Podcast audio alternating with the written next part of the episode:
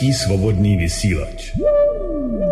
U nás máte svobodný prostor na prezentaci vašich názorů a komentářů, ale také plnou zodpovědnost za jejich obsah. Svoboda a odpovědnost se nedají oddělit. Jedno podmiňuje druhé.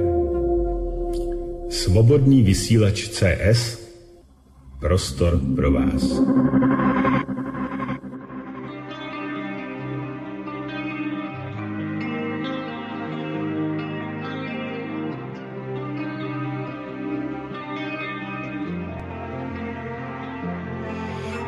Se ulicí šedivou, šedivý nebe se táhne nad hlavou. Jenom tak umět lítat, letěl bych za duhou se ulicí, kolem lidi jdou, neteční tváře jedna za druhou. Bez cíle život mizí, tak vzdálený a tak cizí.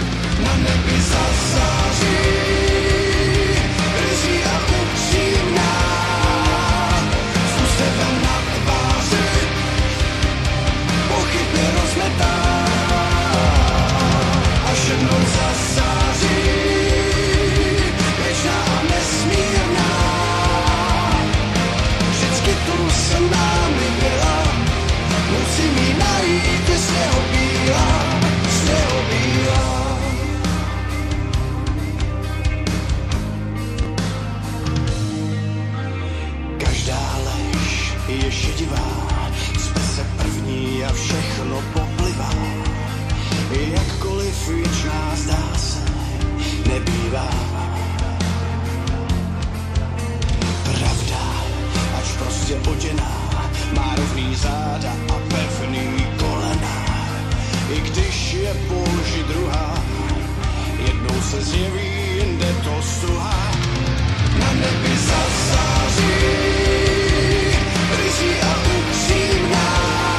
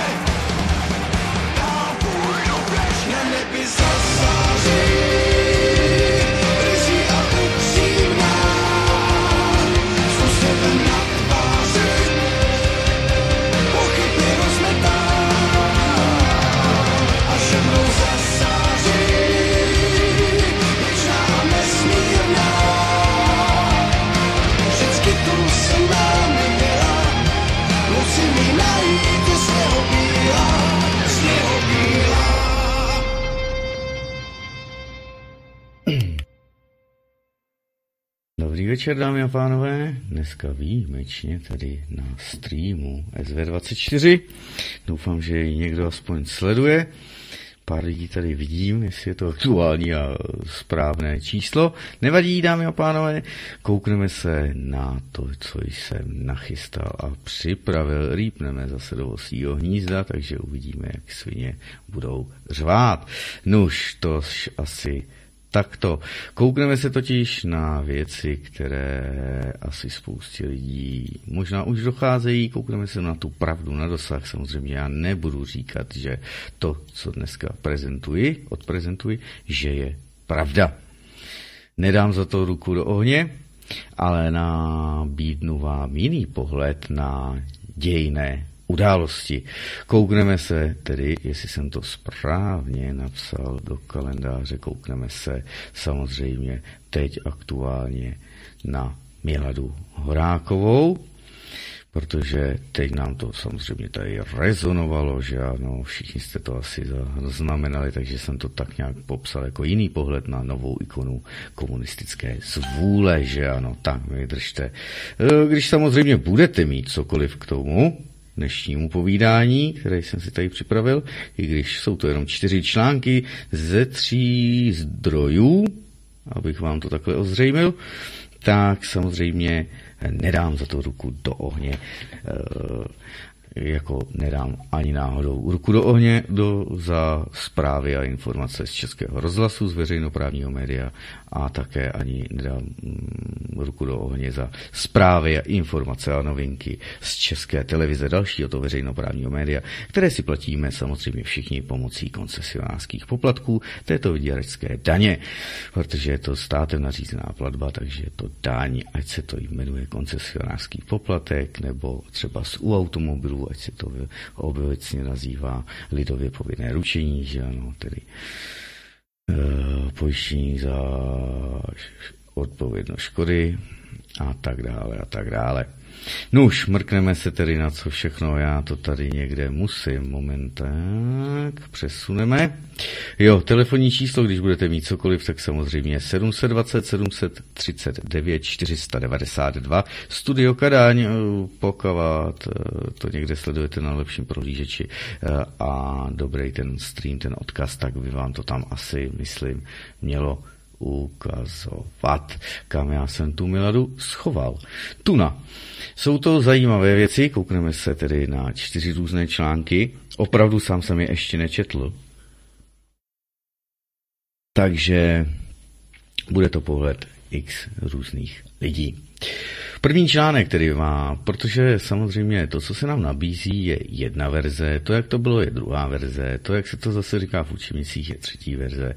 A to, že okolo toho zase tady začala eh, všechna naše hlavní média lkát, tak zkrátka je potřeba vždy zbystřit, už by vám tam měla cvaknout červená kontrolka a začít houkat nějaká poplašná siréna abyste se tu svoji pozornost, která je zase upírána na všechno možné, na ten informační balast a kraviny, o kterých se budeme bavit pak už po 22. hodině, tak zkrátka, abyste napřímili tu pozornost na něco jiného, zrovna na to, kvůli čemu vám ta kontrolka tam začne blikat a řvát ta siréna. Samozřejmě dneska máme poslední den měsíce června roku 2020, tedy 30 června 2020. Opravdu jedeme naživo. Opravdu jste slyšeli, že mi tady do toho ještě cinkají telefony. A opravdu ještě před chvilkou volal Čestmír, jestli ho vezmu. Já to nesmím říct, jestli to uslyší Pavel, má to být překvapení. Tak já ho nevezmu. tak, politické kladivo liberálních pokryců. Já jsem zapomněl, vítá vás vlastně Martin Marcikán při vysílání a studio Kadaň svobodného vysílače.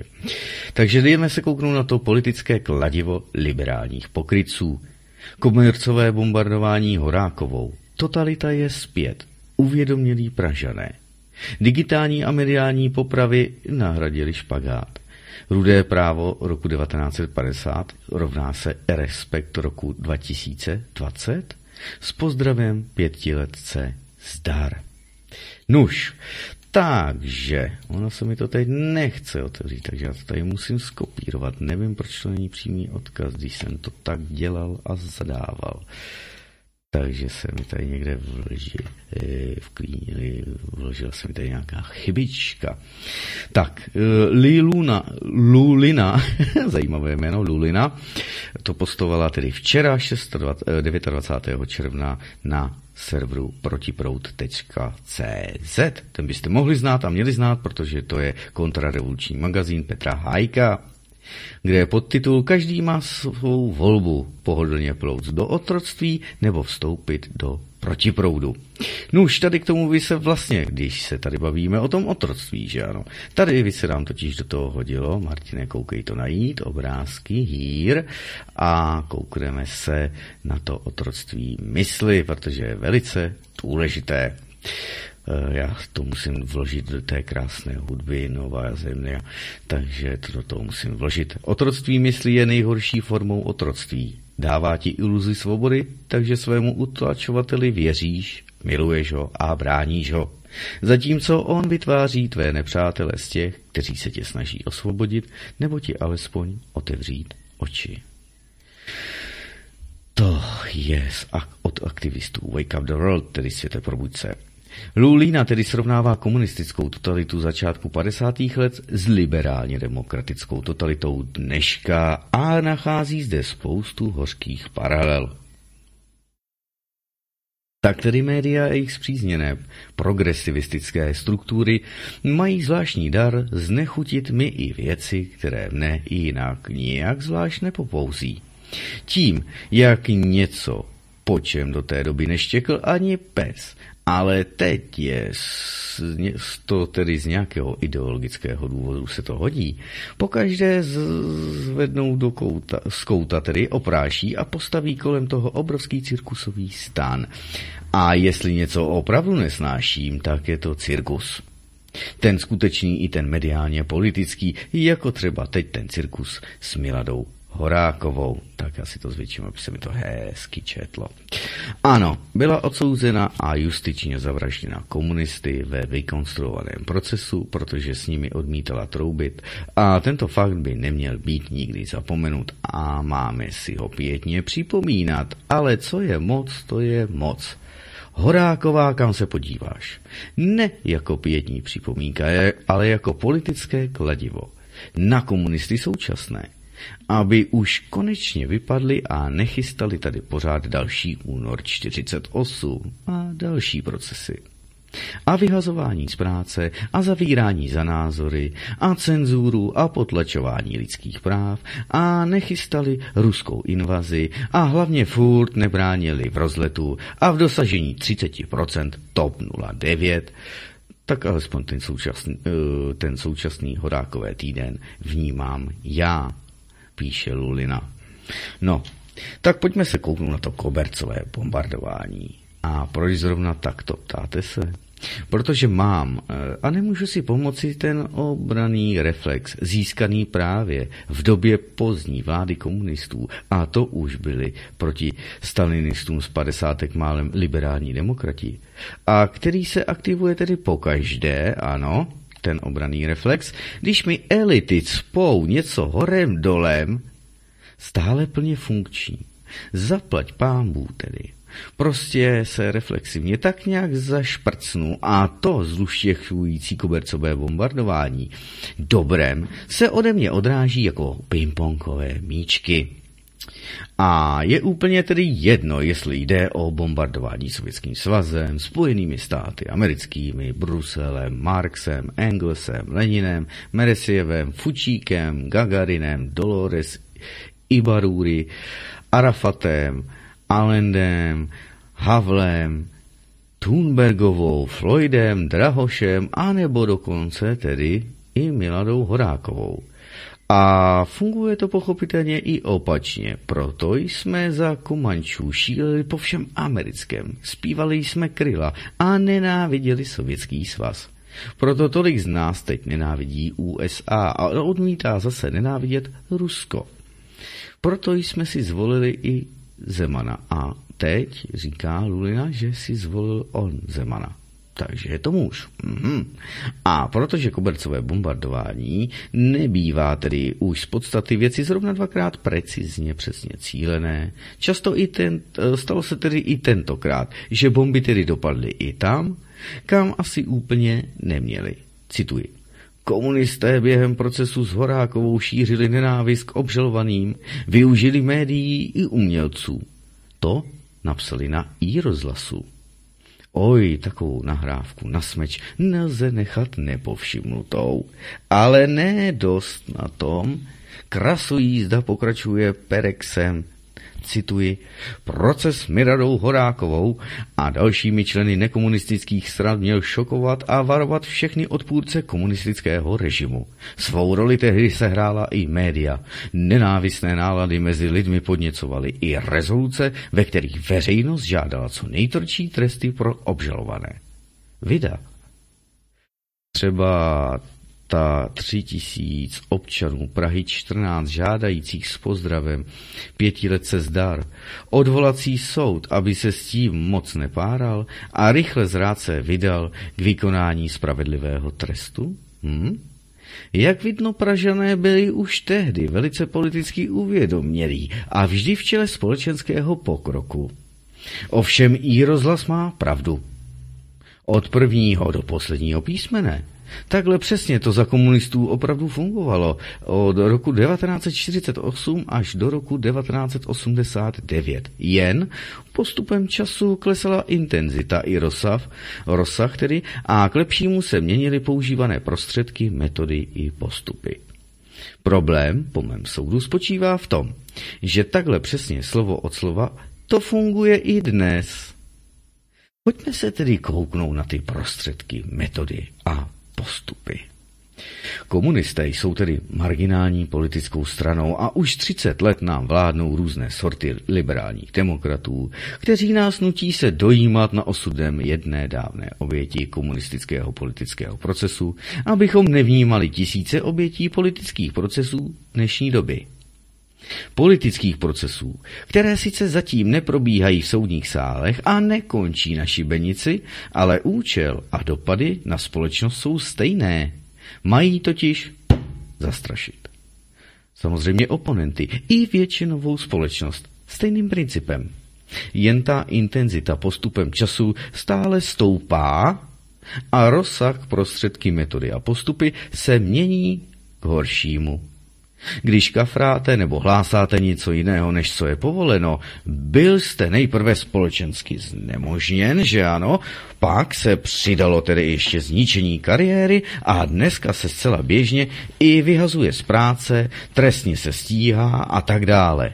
Intenzita, s jakou se demokratický stát, levicové úderky, užiteční to idioti, kolegové či nadřízení heretikovi věnují, záleží silně e, na síle jeho společenského statusu a dopadům jeho samotného kafrání. E, tí, čím níže tedy v pyramidě jste samozřejmě, tím méně se s vámi párají. No, takže taková přímá úměra naopak, ano. E, kdo tedy nepochopí a nepřijme, řekněme, za své to úžasné dobro, které přináší mé nebo se bude dokonce spouzet, toho rozdrtí tvrdá pěst dělnické třídy. Za zastaralý pojem dělnická třída jen dosaďte libovolný jiný, nyní aktuální, protože na dělnickou třídu momentálně většinově pravicově extremistickou už moderní bolševičtí revolucionáři nemohou tak nějak spoléhat. Zelené fanatiky, rudé fanatiky, zelenorudé fanatiky, černé fanatiky, eurofanatiky a tak dále. Tak. Jo? Ale zpátky k tomu meritu věci. Během všech těch současných procesů s Horákovou, kterým ti, co nám jí teď spou horem dolem, tleskají a které probíhají po celém západu, ke kterému jsme tak zamilovaně zlíželi za těch zatracovaných komunistů. Přece všichni ti dnešní bolševici, co si neříkají bolševici, tak šíří nenávist k obžalovaným a využívají médií právě a umělců. To je důležité si uvědomit. Ano? Tak. Nejsem moc hlasitej? Tak.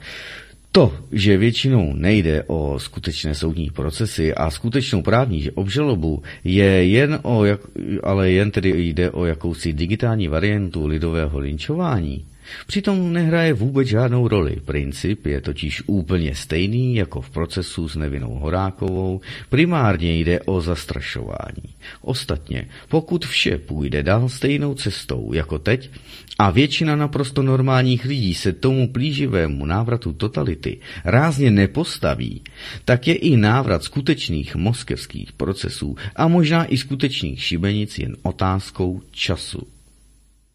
I dnes jde přece ve všech těch neoficiálních procesech s lidmi, kteří se stali e, novým bolševikům nepohodlnými, protože nejen, že dost nejásají nad jejich vizí světa, ale dokonce se proti ní odvažují i na hlas kafrat. tak jasně o šokování a varování všech identifikovaných i potenciálních odpůrců tohoto režimu. Aby ostatní viděli, že kafrání se i v liberální demokracii může zatraceně nevyplatit. Ne, nepověsí vás zatím opravdově, jen mediálně a digitálně.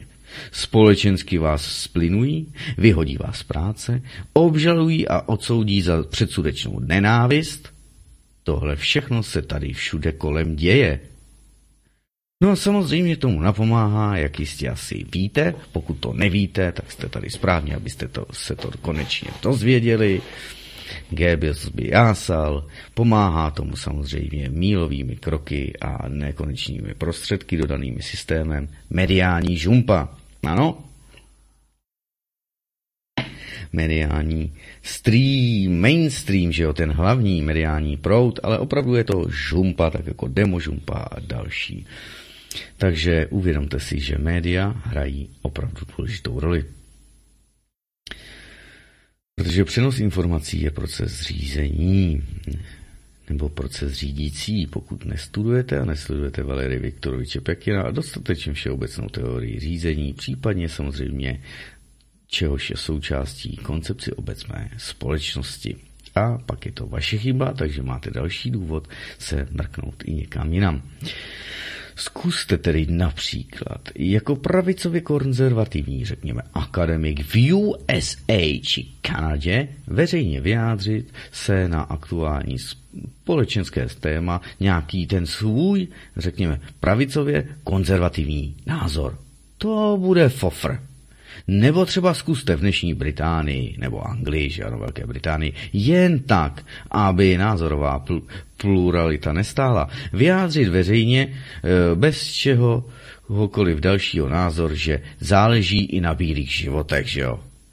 Vrhnou se na vás, upálí vás a proberete se až na ulici. A současná velká média, kolebky demokracie a její politicky uvědomělí, či jen už dost zmasírovaní občané, budou vaší likvidaci ještě tleskat, psovi psí smrt budou přát. Jako tleskalo samozřejmě rudé právo a občané Prahy 14 likvidaci zráců v čele s Horákovou. Rozdíl v tom, kromě tedy finálního řešení, není žádný. I dnes přitom tedy svou roli sehrávají média, a to velkou roli. Protože mezi rudým právem roku 1950 a respektem roku 2020 už není prakticky žádný podstatný rozdíl. Míra manipulace lží, zastrašování a šíření nenávisti k obžalovaným je velice podobná. O bolševických žumpách typu Fórum 24 či A2 Larm ani nemluvě nebo A2 alarm, ale já si myslím, že to je A2, a to je jedno, je tady A2 alarm, tak to budu číst, jak to v tom článku je. Tak, eh, ty samozřejmě weby asi znáte, že jo.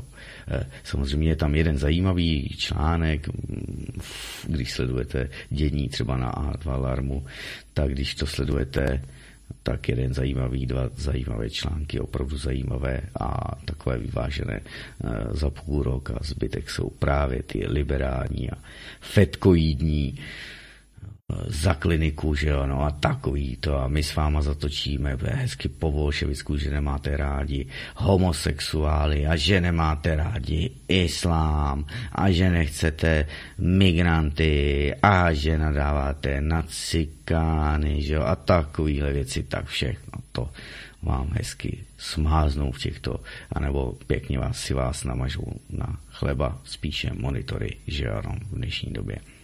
No a máme tu přece samozřejmě i další že jo, neza, nenávistné nálady, podněcující rezoluce, ve kterých veřejnost žádá pro obžalované nejtvrdší tresty.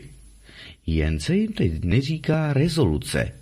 Nejrůznějšími totiž peticemi či hashtagy jménem rozhořčené veřejnosti kterými nejrůznější malé skupinky nejrůznějších radikálů co chvíli žádají ten nejvyšší trest pro nějakého obžalovaného, aby se nejen u nás dal polepit Václavák tímto, že jo? Hm? I kdyby se k ním dnes následovně se samozřejmě k ním připojuje i stejný typ jinak normálních lidí, co před 70 lety považovali Horákovou, pro Horákovou samozřejmě pro vás. Jen z fanatizovaných fanatiky zase lidí. Nebo jen toužících mít klid na práci. Odmítla přece boží požehnání a rouhala se. No, při této příležitosti nelze nevzpomenout bývalého komunistu a vstoupil dlouho po pověšení Horákové a asi mu to nevadilo, nynějšího antikomunistu, umělce mistra Svěráka staršího, který petice žádající nejvyšší trest přímo miluje a je dojénem mezi českými petičníky namátkou za komunistů Anticharta i několik věd. Po roce 89 eh, pro americký radar v Brdech, jsme Česká republika, to bylo proti názoru prezidenta Zemana na ukrajinský konflikt a tak dále a tak dále. No, kdyby to nebylo tragické, bylo by to i komické. Tak se pojďme kouknout na tragikomedii. Když se tedy dívám na závě, záběry tedy z demonstrací a je lhostejno, zda za zelený zítřek nebo za svět černější nebo na profilové fotky facebookových svazáků šířících novobolševické náboženství, nikdy nevidím rozhořčený lid. Ten totiž vypadá jinak. Vidím vždy jen malou část celku, často prapodivné figury eh, a naprostou většinu mladých. Hmm, to je ale v pořádku, že jo? Eh, kdo není ve 20 levičák, nemá srdce, řekl jeden rasista a kolonizátor. No, Winston Churchill asi ho znáte. Ovšem dodal k tomu i, kdo je levičák ve 40, nemá rozum a v tomto celé prý vězí. Společnost, založená na ideologické pluralitě a svobodných volbách, Chce-li přežít, musí být schopna tyto přirozené ataky stále znovu se rodících nových bolševiků, kteří si už starého bolševika a to, co s jeho vládou souvisí, buď nepamatují, nikdy neměli příležitost to zažít v praxi, nebo jsou jen prostě příliš blbí, tak musíme je odrazit a všechno to ustát a v klidu počkat, až mladí k srdci získají i rozum. Protože režimy založené na nedotknutelných náboženských dogmatech, kolektivismu, společném vlastnictví, uniformě, názorové jednotě a rovnostářství prostě nefungují. Fertig? No, a Ustupování takové společnosti před šílenými požadavky několika málo blbců, co to nejsou i navzdory vysokoškolskému diplomu schopni pochopit, nezdělaných fanatiků, levicových extrémistů nebo další generace blouznivých levicových intelektuálů, klekání před nimi a lezení jim do zadku, tak to povede přesně tam, k nějaké další variantě toho, co jsme tu už my, za těch strašných komunistů, co pověsili chudinku Horákovou, jednou měli. Možná v někom vzniká teď pocit, že se v tomhle stále opakuji, ale opakování je přeci současným levicovým vzdělávacím experimentům navzdory matkou moudrosti. A navíc jak jinak se chcete pokusit bolševikovi zabránit dostat se k moci, než že budete stále dokola opakovat, že jsou bolševici, a nebo co jsou, pardon, bolševici a bolševismus zač. A že dnešní bolševici si hlavně málo kdy říkají bolševici. Pokud tedy nechcete použít bolševické způsoby a zahájit s nimi proces tragikomedii. E, z jinak čisté tragédie dělá jen fakt, že ti, co nám dneska při příležitosti výročí procesu s Miladou Horákovou říkají, ať se podíváme, jak byl ten komunistický režim nesvobodný a odporný, protože odsudoval nevinné, tak se sami pilně podílejí na tom samém. Mimochodem, v politickém procesu s Miladou Horákovou padly kromě provazu pro hlavní aktérku i další tři tresty smrti. Proč tedy v době, kdy jedním z dogmat nového náboženství je, že všichni mají právo na všechno, tak nečtou všude i jménem Horáková, i jménem Kaladra, Buchal a Pecl a další? Nuž, Dámy a pánové, velice zajímavý to článek, to byl takový, koukám, že jsem to dobře intuitivně asi seřadil, takže takový krásný nástřel, toho, co se eh, bude dnes odehrávat a my možná zabereme více než hodinu, takže uvidíme, kolik nám zbyde na nějaký ty zprávy, protože ty jsou opravdu v dnešní době, dámy a pánové, nepotřebné. To abyste si to uvědomili. Je to opravdu palast, jo, na nás. Tak, eh, na co se koukneme teď? Koukneme se na morální klíč, eh, kýč, pardon. Samozřejmě také to bude pocházet z protiproudu. Ale já se potřebuji opíti, napíti, osvěžiti, trošku si vlížil uh, nové energie dožil, takže se napijí kávy, tak vám tam něco jenom krátkého pustím, totok.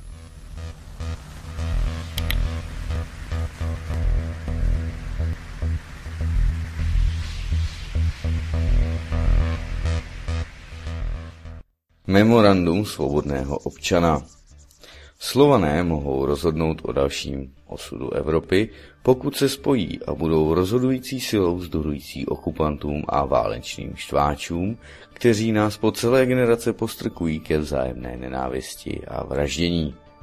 Osud světa, jak ho známe, spočívá v našem svědomí. Proto signatáři memoranda svobodného občana Vyzývají, aby se naší prioritou stalo funkční referendum, ve kterém by se každý z nás mohl rozhodnout, zda se naše země vymaní z temnoty, anebo se vydá za skutečnou svobodou, kam tedy vede, vystoupení z NATO, neutralita, přímá demokracie, vlastní nezávislá měna, plná potravinová soběstačnost, státní banka s nulovým úrokem, strategické podniky v rukou občanů, školství a zdravotnictví hrazené ze státního rozpočtu a veřejnoprávní média pod přímou kontrolou.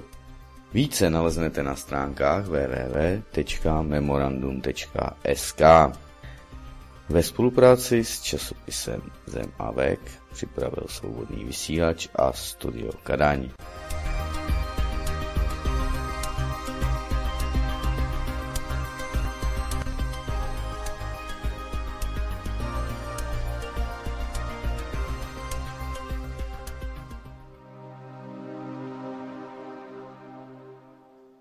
Vážení přátelé, milí posluchači, tato relace vznikla díky vaší pomoci, díky vašim dobrovolným příspěvkům. Děkujeme. Toto je jediný způsob, jak zůstat svobodným vysílačem CS.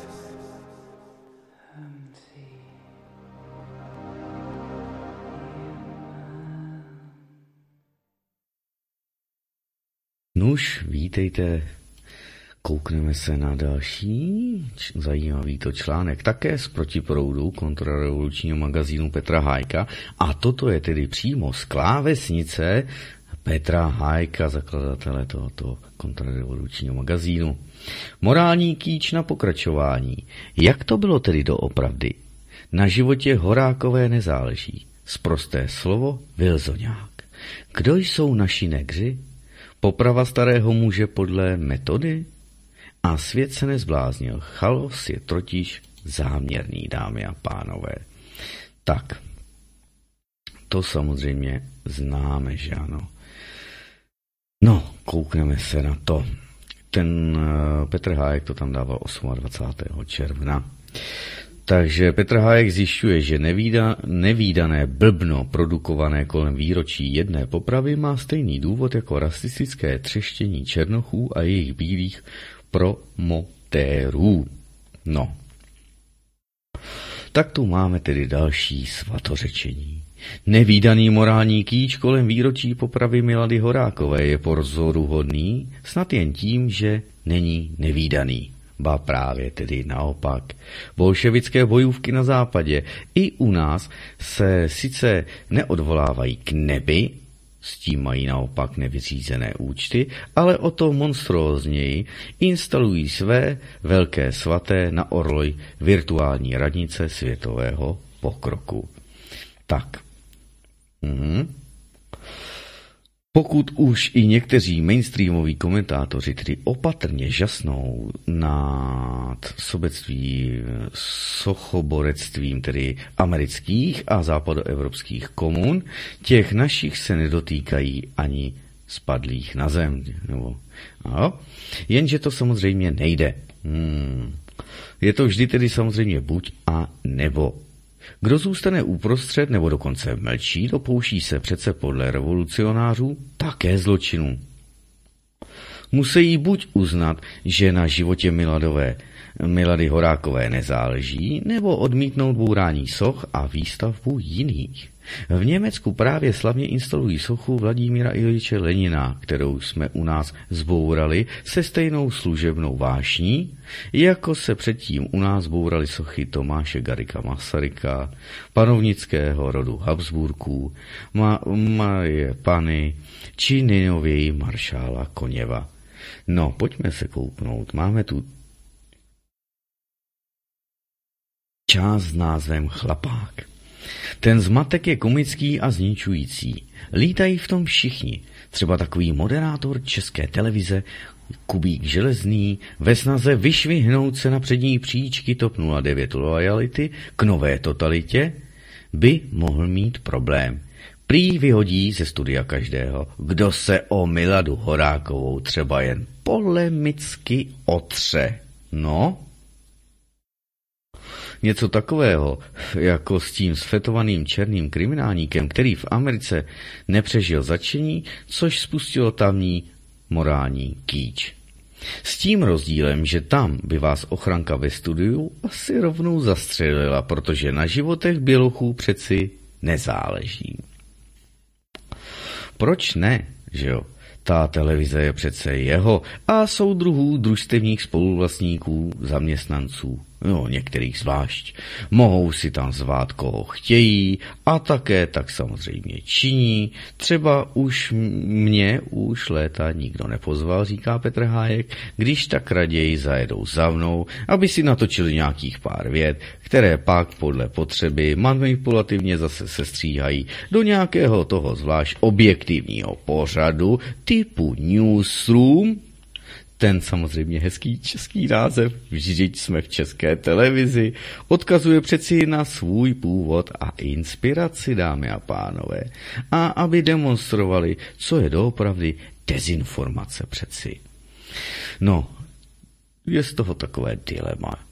Je to škoda, protože scénka, jak mě pan Železný vyhazuje ze studia, by patřila jistě k oblíbeným, tedy na YouTube, jako třeba svého času tato. A já teď nevím, kolik ta, to má 9, 10 minut, tak to si nepustíme Petra Hajka. Takže vy si to najdete, to video, anebo já ho zkusím dát do popisu dnešního pořadu. Musel by to by po mně ale skočit, protože bych prohlásil, že na životě, samozřejmě asi Kubík železný, že na životě Milady Horákové nezáleží. A jak by skočil, odvolal bych se na autoritu aktuálně nedotknutelnou, na barevnou profesorku Gopalovou z ultralevičácké univerzity v Cambridge. V probíhajícím třeštění BLM, tedy Black Lives Matter, že na černých životech záleží, totiž napsala soudružka profesorka, že na bílých životech nezáleží. Jako na bílých. Opuste běložství. No, že jo. A teď Babo Gopalová. Všem těm železným hrať. Platí to i pro Miladu Horákovou? A nebo snad pomocí fotolabu dokážeme, že byla ve skutečnosti černoška nebo alespoň cikánka? A pokud ano, mohla by třeba její dcera protestovat, aniž by riskovala, že ji čeká podobný osud jako její maminku? Jsou to ale paradoxy, řekl by Sládek z Havlovy e, pivovarské akitky. A protože to rovněž řekl svatořečený, nelze proti tomu přeci nic namítat. Nebo by vyhodili ze studia i jeho, rozmlátili mu lavičky a rozmetali bysty? No, jak by zatočili s Václavem? Svatým Havlem. Nebo by šel tedy pan moderátor, teď už na nejvýše cínový, do sebe a vzal by za své vyjádření britských akademiků? Ona totiž soudružka Gopalová e, přece jen probudila pár ještě ne tedy zcela strachy polomrtvých bělochů, kteří protestovali. Sepsali dokonce petici, v ní žádali, aby s ní univerzita udělala to, co by podle svých chlapáckých slov udělal Železný pro případ pokusu o diskuzi v kauze Horáková. No, ale jak jistě víte, vedení Cambridgeské univerzity se však za rasistku Gópalovou postavilo a sdělilo toto, cituji. Univerzita hájí právo svých akademiků vyjadřovat eh, v souladu s právem své názory, které mohou jiné, jiní lidé pokládat za kontroverzní. Konec citace eh, univerzity v Cambridge. Jo? Nedodal ovšem, že právo na svůj názor mají samozřejmě jen ti, jejíž pleť má tu správně temnou barvu. E, něco jako rudá knížka neblahé paměti, že ano. Tak jak to tedy bylo doopravdy, ptá se Petr Hájek. Právě tak se jmenuje pořad Českého rozhlasu, jenž v umění mystifikace a přetírání z historie novými barvami přečí občas i své předchůdce z let uh, kavkovského procesu s Horákovou a jejími komplici. Pokud však měl někdo nervy poslechnout si nebo přečíst záznamy z jednání a seznámit se s postoji této feministické političky národních to socialistů, musel si otázku v titulku nutně položit. Ona totiž skutečně nebyla odpůrkyní režimu nastoleného sametovou revolucí v únoru 48. No, a on se s ní vypořádal. Po svém. Bořil pak sochy a přejmenovával. Například Vilznovo nádraží na hlavní Magistrálu před ním budeme patrně brzy zase přejmenovávat, že ano? Prestižní, totiž americká Princetonská univerzita, se totiž právě rozhodla odstranit jméno někdejšího prezidenta USA Woodrow Wilsona z názvu jedné ze svých kolejí a z fakulty veřejných a zahraničních záležitostí. Vedení školy to zdůvodnilo Wilsonovým, tedy rasistickým smýšlením a rasistickou politikou jeho vlády. To bude šok, až zjistíme, že další z našich necírkevně svatořečených, tady je myšleno Tomáš Garik Masaryk, vyžudlal tedy naše Československo na zločinci. Možná budeme muset zase, už po třetí, i jeho sochy skácet a v lepším případě ukrýt do depozitářů, až se to zase bude smět. Co však tedy zdejším podpalovačům obnoveného mariánského sloupu na staroměstském náměstí určitě vadit nebude, je požadavek jedné z hlavních tváří Black Lives Matter Černocha Shona Kinga, což je prominentní host na mítinzích prezidentského kandidáta za demokraty senátora Bernieho Sandersa, je zde poznámka tak pan Sean vyzval své soudruhy, aby rovnou odstranili všechna zobrazení Ježíše Krista. Nejenom sochy a kříže, ale také jeho obrazy, kostelní okna, prostě vše, co, kde je zakladatel naší civilizace znázorněný jako bílý Evropán. Prý je to odraz bílé nadřazenosti. Zničte ho, vyzval. Vyzval své liberální černobílé liberály. Ty jo, to je síla. No, na čem už tedy nezáleží? No, Vzpomeňme, Británie při fotbalovém utkání Manchester City z Burnley tedy přeletělo nad stadionem letadlo, tedy s nápisem White Lives Matter, tedy na bílých životech záleží. Je z toho samozřejmě šílený skandál, vyšetřuje to policie a fanouška, jenž to vše zorganizoval a ke svému činu se také hrdě přihlásil, už prý do konce života nepustí vedení klubu na stadion. Chtěl bych se omluvit a to absolutně ku nikomu. Je zde jevné, že nyní je rasistické říkat, že na, životý, na bílých životech záleží. Tři bílí lidé byli zavražděni v sobotu v Readingu ale jediné, co vidíme v televizi, je hnutí Black Lives Matter kvůli vraždě do George Floyda. Žijeme ve světě, který se zbláznil. To prohlásil muž, po němž vystartovali tamní ze železní a jiní. Mílí se ovšem, svět se nezbláznil.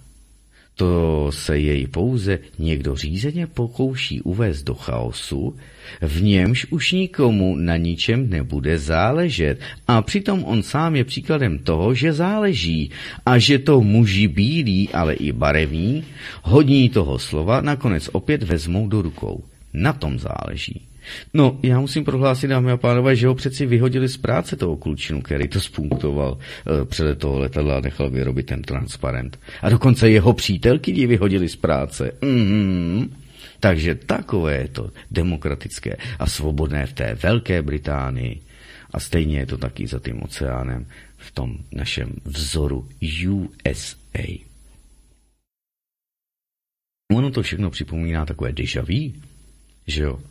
A protože u nás nemáme tedy koloniální minulost, takže naturalizovaný černoch je spíše hezkým ornamentem na obrazovce televize Nova, no a v Americe by byl dokonce už jejím nejspíš ředitelem, vytváříme si tak své Floydy. E, v tomto případě historické, on ten skácený Wilson či Columbus se už také nemohou bránit. A vedle toho také své negry, tedy komunisty. Je to zajímavé zvlášť proto, že jim jdou po krku mladí i staří novobolševici. Pochopili totiž, že o těch původních, co se odmítli přejmenovat, e, protože mají svoji hrdost, se u žádné revoluce zkrátka nedočkají. Jsou samozřejmě lidé, kteří se toho všeho děsí. Všeho toho, přepisování historie, vykořeňování identity celých historických národů, rabování civilizačních a duchovních kořenů, exploze reálného rasismu, označování celých skupin nebo politických soupeřů za občany druhé kategorie a podobně. Je to pro ně deja vu. Něco, co už prožili. Na rozdíl od těch blahobytem spovykaných, tedy kulturních revolucionářů ve Washingtonu, Londýně, Berlíně či Praze, od slabochů, co jméno železný jen zadarmo zdědili. A samozřejmě asi toho bude jen houšť všeho. Teď si třeba zrovna tihle naši Black Lives Matter eh, vzali na paškal tedy našeho nejznámějšího žijícího spisovatele, samozřejmě Milana Kunderu, Zdál se jim moc čistý, bílý, tak zapnuli hnojomety. Hrabou se v jeho soukromí, v jeho deviacích a to vše jenom proto, že se moc nekamarádil s Václavem Havlem. Zbabělá poprava starého muže si se zbabělou popravou mladé ženy v ničem nezadá. Ale čím houš, tím lépe. Narodil jsem se právě v roce, kdy Horákovou a další za její odpor proti budování nového světa popravili. Lidé jako Milan Kundera o tom vědí ještě více. E, proto je noví bolševici samozřejmě tak nenávidí. To jejich současné přestřelování už dosahuje e, takových hodnot, jakých předchozí historické situaci nedosahovalo, ale bylo také výživné. Mělo však jednu obrovskou výhodu. Vychovalo v přesně opačném směru několik generací, které už pak byly pro bolševiky nepoužitelné. Je to přímo fyzikální zákon. Proto si lze jen přát, aby do toho bušili ještě víc. Jedno jestli v parku v Sítlu nebo na Kavších horách. Až se rozplyne dým po tomto jejich dalším sabatu, spatří svůj vlastní pomník. Kéž ho pak nikdo nezboří. Cituji. Důležité je připomínat si oběti komunismu i z toho důvodu, aby už se totalita neopakovala. To řekl předseda přeci občanské demokratické strany Petřík Fialů v marné soutěži se železným. No, Kdyby to nebyl žvanil pustých frází, ale předseda pravicové politické strany, je zde poznámka, třeba u nás zase jednou taková v parlamentu bude, právě tak jako nějaká smysluplná levicová, stálo by za to se nad jeho slovy i zamyslet. No, dámy a pánové, zase hustý Petr Hájek, takže super. Jdeme se kouknout jelikož předtím jsme měli to memorandum svobodného občana, tak se koukneme na Tibora Eliota Rostase a jeho odmítám. To je to novější. Mlčanie. 120 sekúnd s Tiborom Eliotom Rostasom. Jediným, čo tento svet, ale je náš štát udržuje pri živote, je naša poslušnosť. Nie je krajšej ilustrácie našej odanosti k balvanom na vlastných chrbtoch, ako sú slová premiéra Fica. Ten sa raz vyjadril, že za najväčšiu prednosť Slovenska považuje miernu povahu ľudí, ktorí žijú na Slovensku z hľadiska sociálnej výdrže.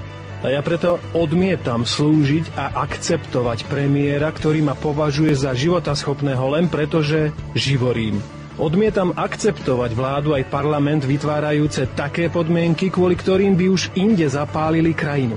Odmietam slúžiť a akceptovať prezidenta, ktorého som spolu s viac ako dvoma tretinami Slovákov nevolil. Odmietam kedykoľvek splniť rozkaz najvyššieho veliteľa ozbrojených síl, ktoré podliehajú veleniu celosvetovej teroristickej siete pod označením NATO.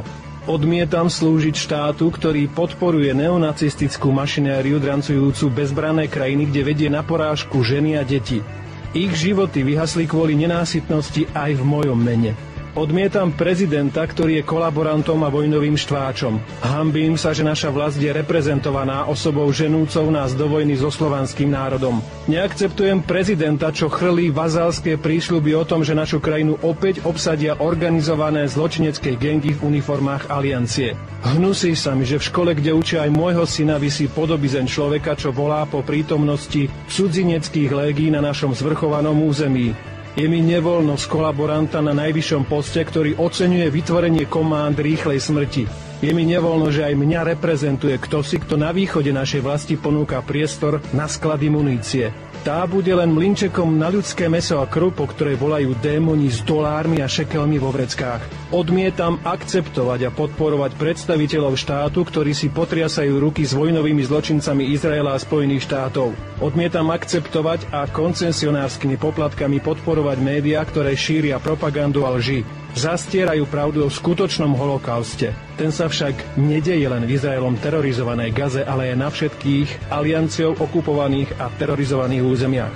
Neuznávam prúd, v ktorom sa denodenne valia lži o Ukrajine. Tej Ukrajine, v ktorej smrtiacim komandám velia ľudia ako Semion Semenčenko, veliteľ práporu Donbass. V maskáčovej uniforme stojí pred Bielým domom a reportérovi z Hlasu Ameriky sa vyznáva. Chcel by som v ukrajinskom parlamente urobiť všetko preto, aby sa krajina stala druhým Izraelom. Možno mal na mysli aj vytvorenie ukrajinského pásma v štýle Gazy. Možno mal na mysli ten Izrael, kde v parlamente vášneho diskutuje členka Home Party známa izraelská politička Ajalet Šakedová. Vyzvala na konečné riešenie palestínskej otázky. V jej plamenej reči nalieha, aby boli zavraždené matky všetkých palestínčanov rodiace malé hady. Šekedová doslova uviedla, že matky musia zomrieť, domy treba zničiť, aby už nemohli ukrývať žiadnych ďalších teroristov. Všetci sú naši nepriatelia a ich krv by mala byť na našich rukách. Všetko nasvedčuje tomu, že jej želania budú splnené, no treba byť obozretný v tom, čo si želáme. Sme súčasťou sveta príčina dôsledkov. Sme teda aj súčasťou politiky, ktorá si zakrýva oči pred skutočnosťou, ktorú popísal turecký premiér Erdogan. Politika Izraela v Gaze sa vôbec neodlišuje od Hitlerovej mentality. A keďže sme súčasťou sveta príčina dôsledkov, sme rovnako spolu zodpovední za všetko, prečím sa schovávame za rozhodnutia iných. Nastal čas, keď svet z utrpenia vyslobodí opäť naše rozhodnutie neslúžiť. Mlčanie. 120 sekúnd s Tiborom Eliotom Rostasom. Túto reláciu podporuje mesačník Zem a vek. Tak, tak, tak. To byl Tibor Elios Rostas. Samozřejmě on eh, dříve toto mlčaně měl na rádiu Viva.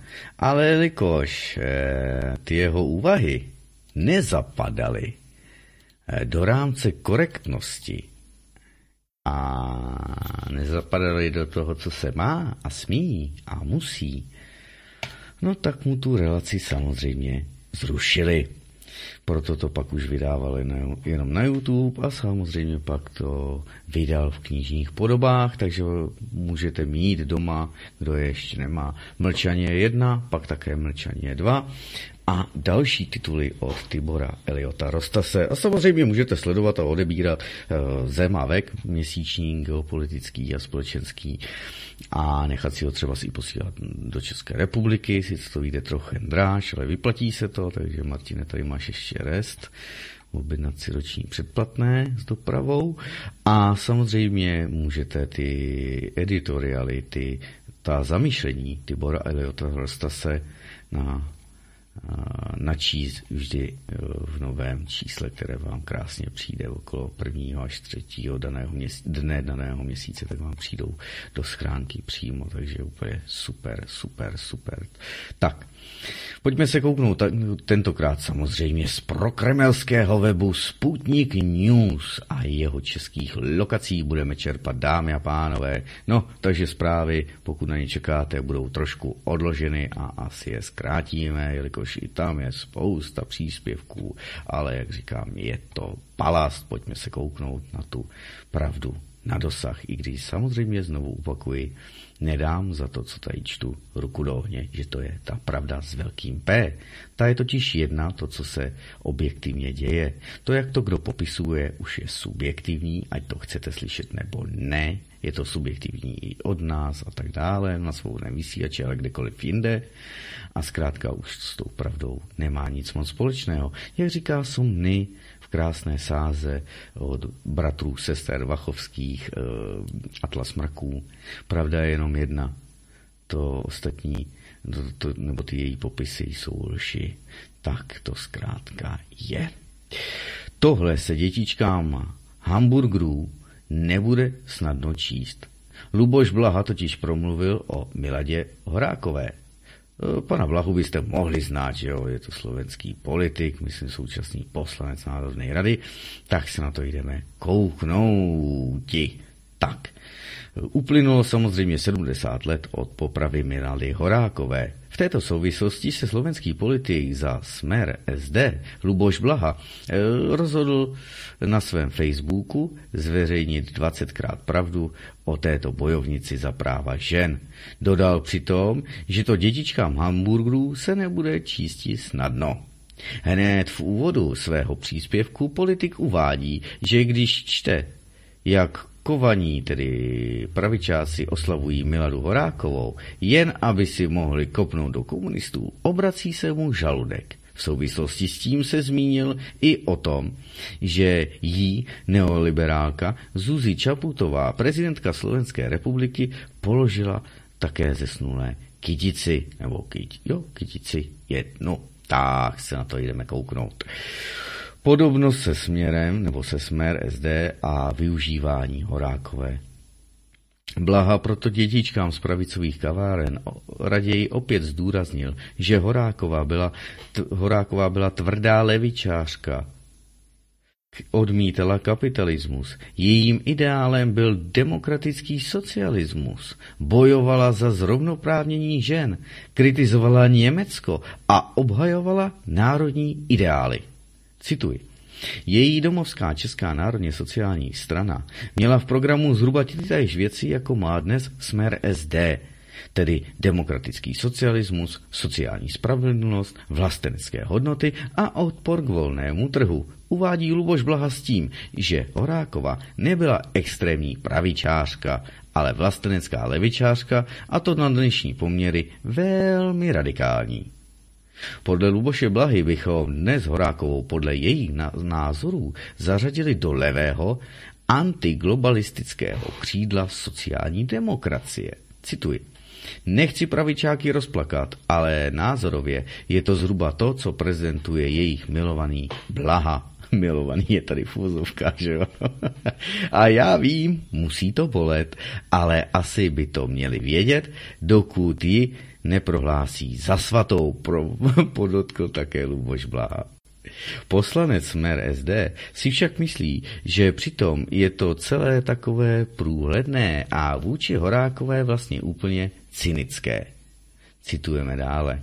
Dětičky Ameriky si jen vy, využívají jí jen tedy Miladu Horákovou, pardon, využívají jako hůl, kterou mohou mlátit komunisty a šířit nenávist vůči levici a Rusům trapné, neuvěřitelně trapné. napsal Luboš Blaha.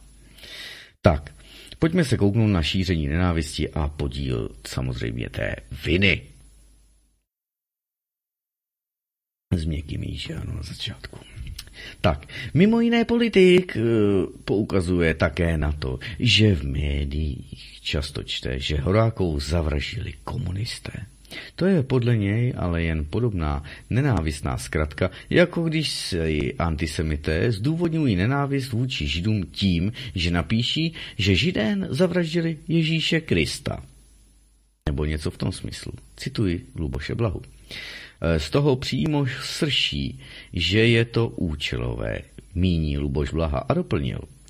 Takto snadno se dá šířit tedy nenávist vůči kterékoliv ideologii a vůči kterékoliv sociální skupině.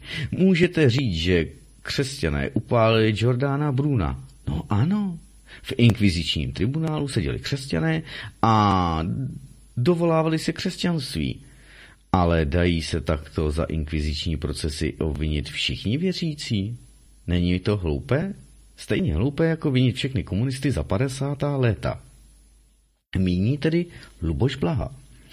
Stojí si tak zatím, že je primitivní házet všechny do jednoho pytle, když to říká, cituji.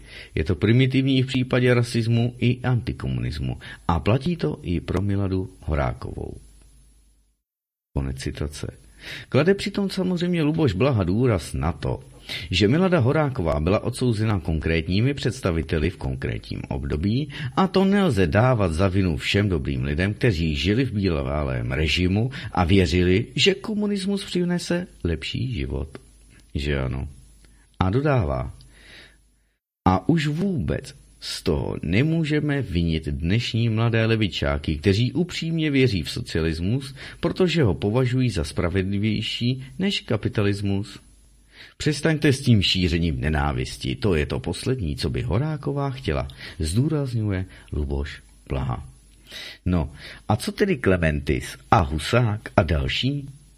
Blaha se mimo jiné zamýšlí i nad tím, proč neoliberálové nepláčou i nad jinými levičáky, kteří se stali oběťmi 50. let. Na mysli má například Vladimíra Klementise či Gustava Husáka. Cituji. Proč Čaputová nejde položit kytici i jim? Klementis i Husák byli přece stejně oběťmi monstrózních procesů 50. let.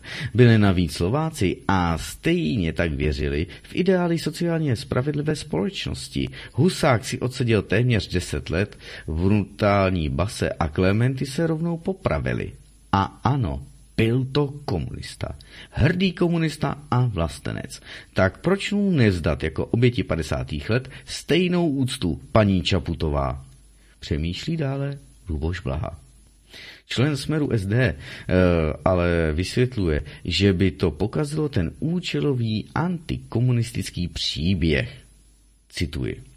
Jen to potvrzuje, že toto celé kolem Milady Horákové je jen falešná propagandistická kampaň proti levici a proti Rusku, myslí si tedy Luboš Blaha. Kdo tedy prý zavraždil Miladu Horákovou? Nakonec se totiž Luboš Blaha dotkl toho, kdo podle něj může za smrt Milady Horákové. A zase budeme citovat. Já vám řeknu, kdo zavraždil Horákovou. Nikoliv komunisté jako takový, stejně jako Jordána Bruna nezavražili křesťané jako takový. Skutečně viní byli lidé jako Urválek, kteří považovali za, zločin, za zločince každého, kdo měl jiný názor. A takový jsou nebezpečím i dodnes. Dnes jich však najdete daleko více v neoliberálních kavárnách než v komunistických stranách, míní dále Luboš Blaha. No, podle jeho slov takoví lidé tehdy Horákové vyčítali, že je agentkou jiných to mocností a její názory považovali za extrém a také se vysmívali svobodě slova. Citujeme dále Luboše Blahu. A víte, kdo dnes dělá to tež? Naši slavní liberální pravičáci, kteří se ohání Horákovou. Jsou to dnešní neoliberálové, kteří stejně jako Urválek pronásledují lidi za jiné názory. Nadávají nám, že jsme agenti Ruska a že jsme extremisté. Přitom oni jsou ti skuteční potomci Urválka a dalších totalitářů z 50. let. Jsou stejně nenávistní, stejně zaslepení a stejně netolerantní, uvádí dále Luboš Blaha. Podle něj tak za justiční vraždu Horákové může atmosféra ideologické nenávisti, která nemá nositele v žádné konkrétní filozofii. Neza, nenávistí totiž podle něj mohou být, e, nenávistní, pardon, totiž podle Luboše Blahy, mohou být e, jak liberálové, tak komunisté, stejně jako třeba i křesťané, nebo dokonce i židé. No, to si dovolil moc, Luboš. Počkej. Oni s tebou po bolševicku zatočejí. Cituji.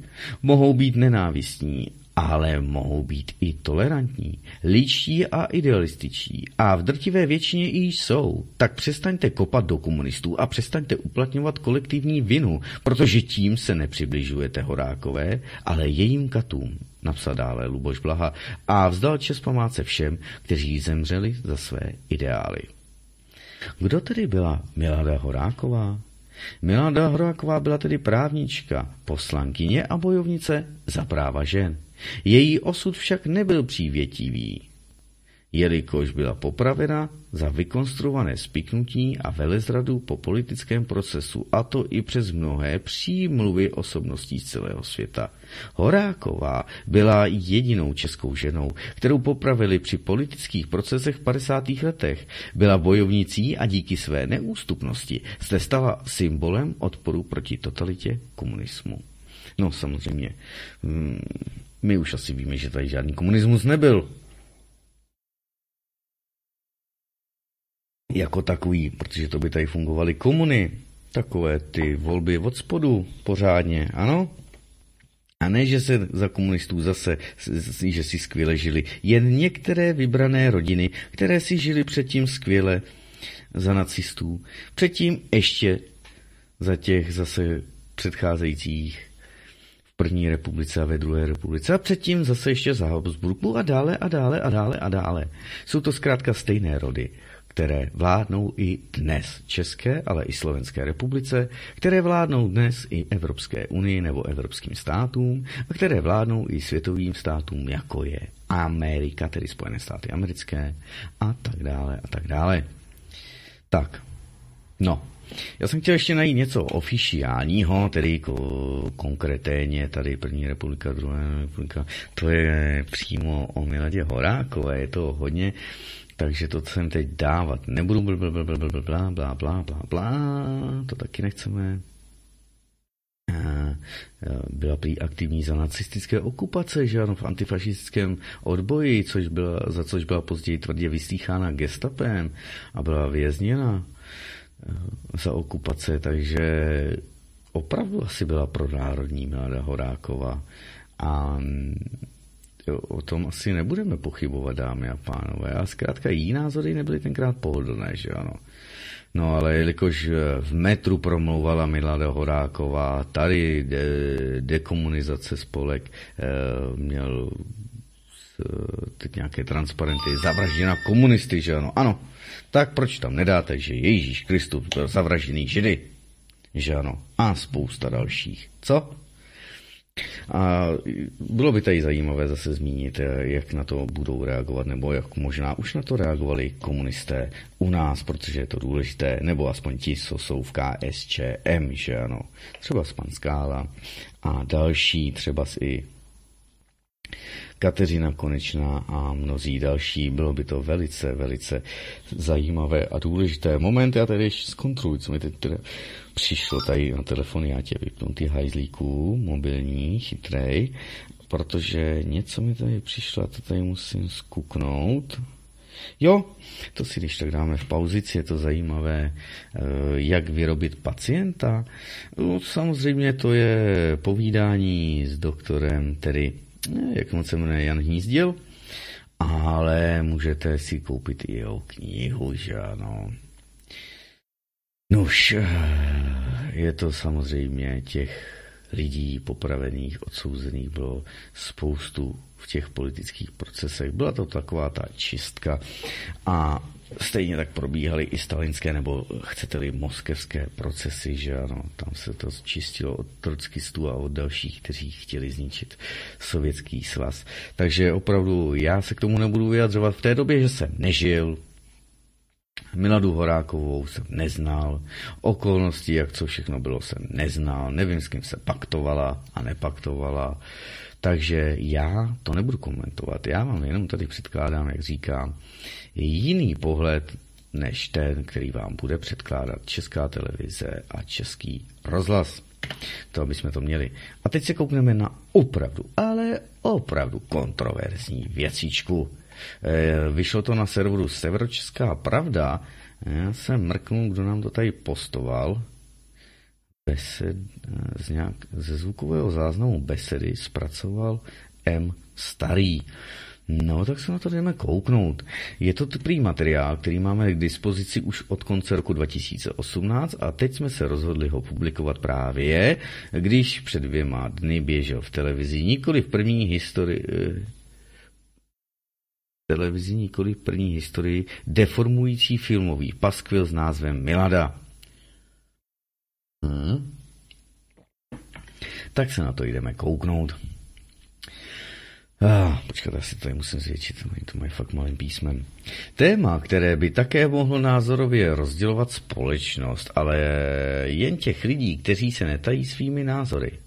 Nejen já si myslím, že za činy, ke kterým se Milada Horáková hrdě doznávala, byla po zásluze po, po odsouzena. Těch, kteří se to odváží říci veřejně jako já, už tolik není. Proto není žádná dělící čára. Ale byla tedy Milada Horáková vůbec popravena, dámy a pánové? S nahrávkou kapitoly e, vzdělávacího pořadu na slovenském slovovém vysílači z Banské Bystrice jsme se seznámili 10.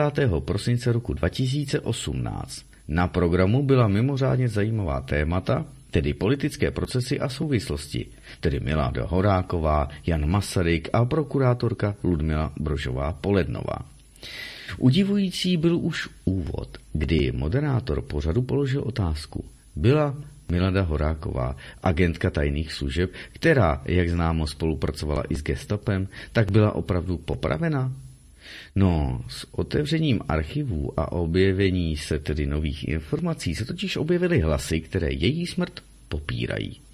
Jedním z těch, kteří se dopracovali k tak takovýmto závěrům je doktor Rudolf Strebinger, také doktor Miroslav Kopecký a Někteří další. Doktor Strebinger tedy zemřel už v roce 2015. Předtím ale publikoval na toto téma a bylo možné s ním i rozumně rozmlouvat. Doktor Kopecký zemřel v roce 2010. No a oba pánové dospěli k závěru, že neexistují žádné přesvědčivé důkazy o tom, že by Milada Horáková byla na návoří pankrátské věznice skutečně popravena. A kladou si tak otázku – byl rozsudek tedy vykonán, nebo strávila Horáková zbytek života v USA, nebo dokonce i v Sovětském svazu? Historik Bukvoj říká, že poznal doktora Strebingera v době, kdy byl zastupujícím šéf-redaktorem Lidové demokracie. V roce 1968 emigroval do Německa a stal se redaktorem československého vysílání Deutsche Welle a od roku 1975 byl dopisovatelem západoberlínského rádia vysílač Svobodný Berlín. Nebyla to žádná bezvýznamná figura. Vydal knihu Stalinovi největší politické procesy a právě tento historik byl překvapen tím, že v knize píše například o Rudolfu Slánském, ale vůbec nezmiňuje Miladu Horákovou. Takže mu okamžitě telefonoval a navázali spolu kontakt. Cituje pan, pana tedy Strebingera. Říká, že chtěl o Horákové psát monografii, ale důkazy o jejím životě jakoby se ztrácely v písku. Dokonce její mladší sestra Provdaná Tůmová Nechtěla o ní vůbec slyšet a nechtěla o Horákové, o Miladě, cokoliv říci, údajně s tím, že je vázána mlčením. A na něj to dělalo dojem, jako by Milada Horáková za sebou pečlivě zametala stopy. Její činnost v letech 1945 až 1949 definoval právě Strebinger jako doublera, tedy dvojitého agenta, že současně pracovala jako vyzvědačka pro Sovětský svaz, tak i pro USA a také pro Francii, čímž připomínala legendární Matuhary. Nejvíce překvapila pochybnost o popravě Milady Horákové. Nelze o tom vůbec totiž nic nalézt. Hrob neexistuje, o urně není nikde žádný záznam. Záhadně se ztratilo popravčí prkno i oprátka, na které byla údajně oběšena. Nikdo netuší, kam tyto důkazy zmizely. Údajný kat Vladimír Trunda, který se později stal vedoucím pohřební služby v Ústí nad Labem, když ho v roce 1968 požádal pan Strebinger o rozhovor, tak se velmi bránil na štění, že popravil Miladu Horákovou. Řekl, že dostal odměnu na tu dobu vysokou 60 tisíc korun pouze za podpis úřední listiny. A podepsal to jako kat, ale že u, u popravy samotné nebyl. A to vůbec. Tak, teď je tady poznámka. Pokud bychom tedy vzali do úvahy výši průměrné mzdy v roce 1950, to je 948 korun československých, tak by to v dnešní době bylo těch 60 tisíc téměř 2 miliony korun. Popravu údajně provedl jeho pomocník, ale jméno pomocníka žádné nezdělil a žádné se ani nikdy nezjistilo. Dále je tu i protokol o úmrtí Miliardy Horákové, který v roce 1950 vystavil jistý doktor Hampel. Ale ani tento lékař nebyl u, op, u popravy, stejně jako nebyl u, op, u popravy tedy kat. Samozřejmě, dneska bychom mohli říct, aby se to lépe říkalo i mě, u exekuce, že jo. Hm? Zajímavé. Jo? Lékař pouze prý také podepsal protokol, který mu byl předložený a dostal odměnu 20 tisíc korun československých, přepočteno na dnešek asi 650 tisíc korun zbídačených českých.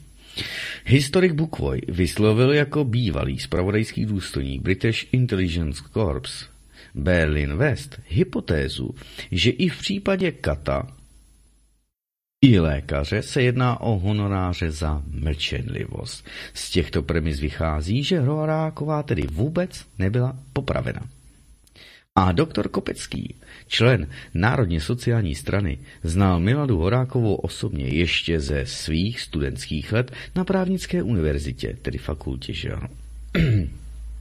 Tento pán byl vyloučen z této strany a odsouzen na 12 let za pokus o převrat a po předčasném propouštění nebo propuštění z vězení členství ve straně zachoval. Nikdo ho asi nemůže tedy podezírat ze spolupráce s režimem. No, vůči Horákové zastával následující mínění. A teď citujeme pana Kopeckého. Byla bezohlednou kariéristkou, ochotnou připojit se ke komukoliv, spolupracovat s kýmkoliv, pokud by to prospělo její kariéře.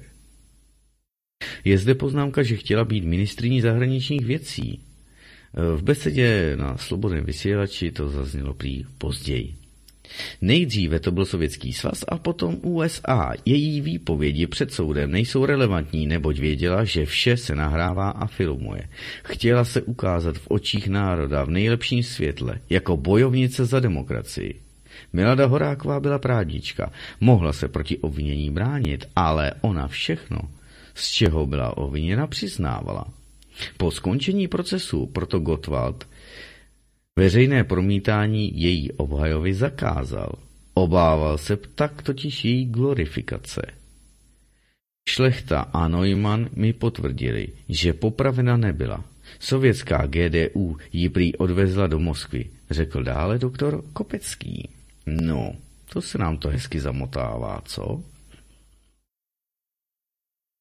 Tak pan Strebinger jestli, to, jestli mu komuli jméno, odmluvám se, hovoří o možnosti transferu pak také do USA. Pan Kopecký o transferu zase do Sovětského svazu. Další možnost byla, že po převezení do Sovětského svazu byla vyměněna za nějakého jiného agenta v rámci výměny agentů mezi Sovětským svazem a Spojenými státy americkými a že mohla být i pak také samozřejmě vydána do USA. Ponecháme-li stranou úvahy o její poněkud eh, neprůhledné povaze a zametání stop, transparentním faktem stále zůstává, že byla dvojitou agentkou a že byla odsouzena k trestu smrti. To je tedy výchozí pozice.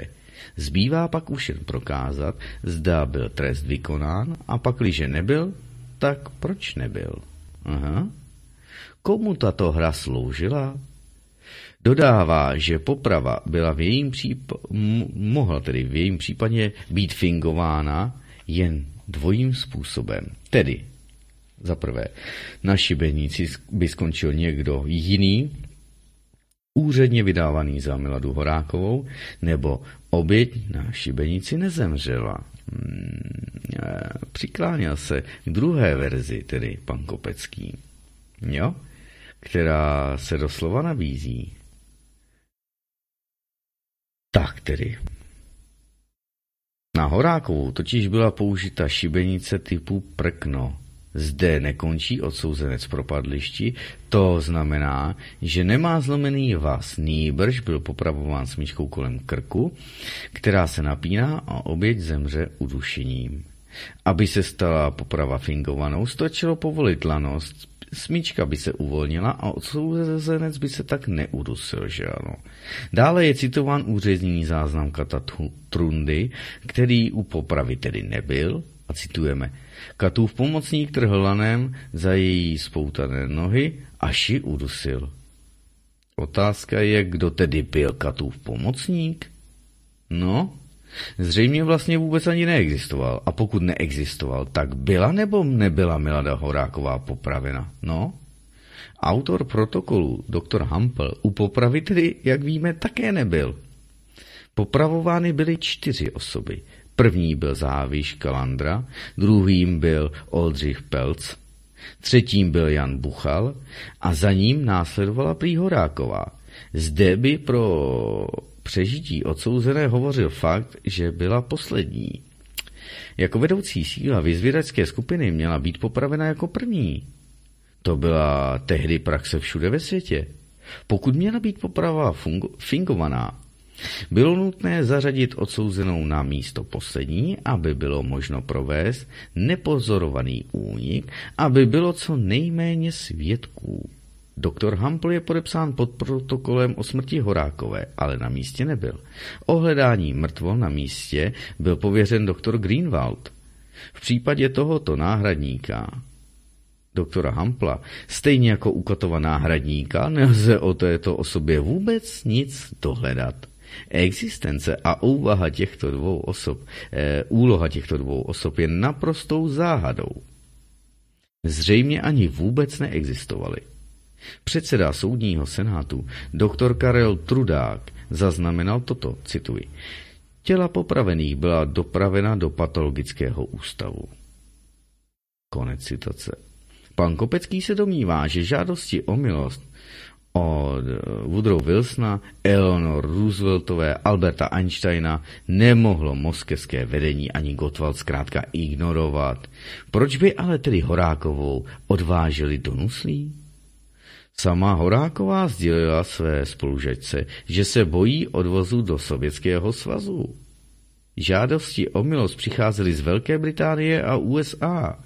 Pakliže by moskevské vedení a Gottwald žádosti uznali, následoval by transfer Horákové na západ, nejpravděpodobněji tedy do Spojených států amerických, pod změněnou už to identitou. To by jí nemělo působit potíže, protože už v době protektorátu Čechy a Morava fungovala pod krycími jmény Milada Králová nebo také Milada Pěkná. Byl důvod, proč by tedy se měla CIA k transferu do USA rozhodnout? No, Nejednalo se tedy o jejich agenta, ale o osobu, která se rozhodla nabídnout své služby CIA. A ještě navíc šlo o dublera, tedy agentky pracující na obě strany. No, a když padl dotaz v tom vysílání, co by KSČ, tedy komunistická strana Československá, uh, fingovanou popravou získala, odpověděl pan. Strebinger. Poprava musela být oficiálně provedena jako odstrašující příklad nebo případ. No a je zde poznámka. Besedující o tom nehovořili, ale myslíme, že pro úplnost se patří ještě dodat, že kromě žádostí o milost několika významných potentátů a osobností ze západu docházely tisíce žádostí i od občanů Československé republiky ze závodů, kteří žádali za vlasti zradu trest smrti. A? To je zajímavé. Ve skutečnosti mohlo dojít mezi USA a Československou republikou k výměně agentů a Horáková mohla strávit zbytek života pod cizí identitou někde hezky v Americe. Pokud jste se věnovali problematice politických procesů v 50. letech, tak víte, že politické procesy v Polsku, Maďarsku i Československu byly zejména dílem a hrou americké CIA. No a co se týká historiků, kteří tyto informace a závěry poskytli, tak třeba pan Bukvoj je přítelem tzv. sudeckých Němců, ale právě tím je jeho svědectví cenější. Kdyby to byl nějaký komunistický historik, tak by mu nikdo nevěřil. Bukvoj totiž nemá a neměl žádný zájem, aby bránil komunistický režim. Slovenský moderátor besedy přidal.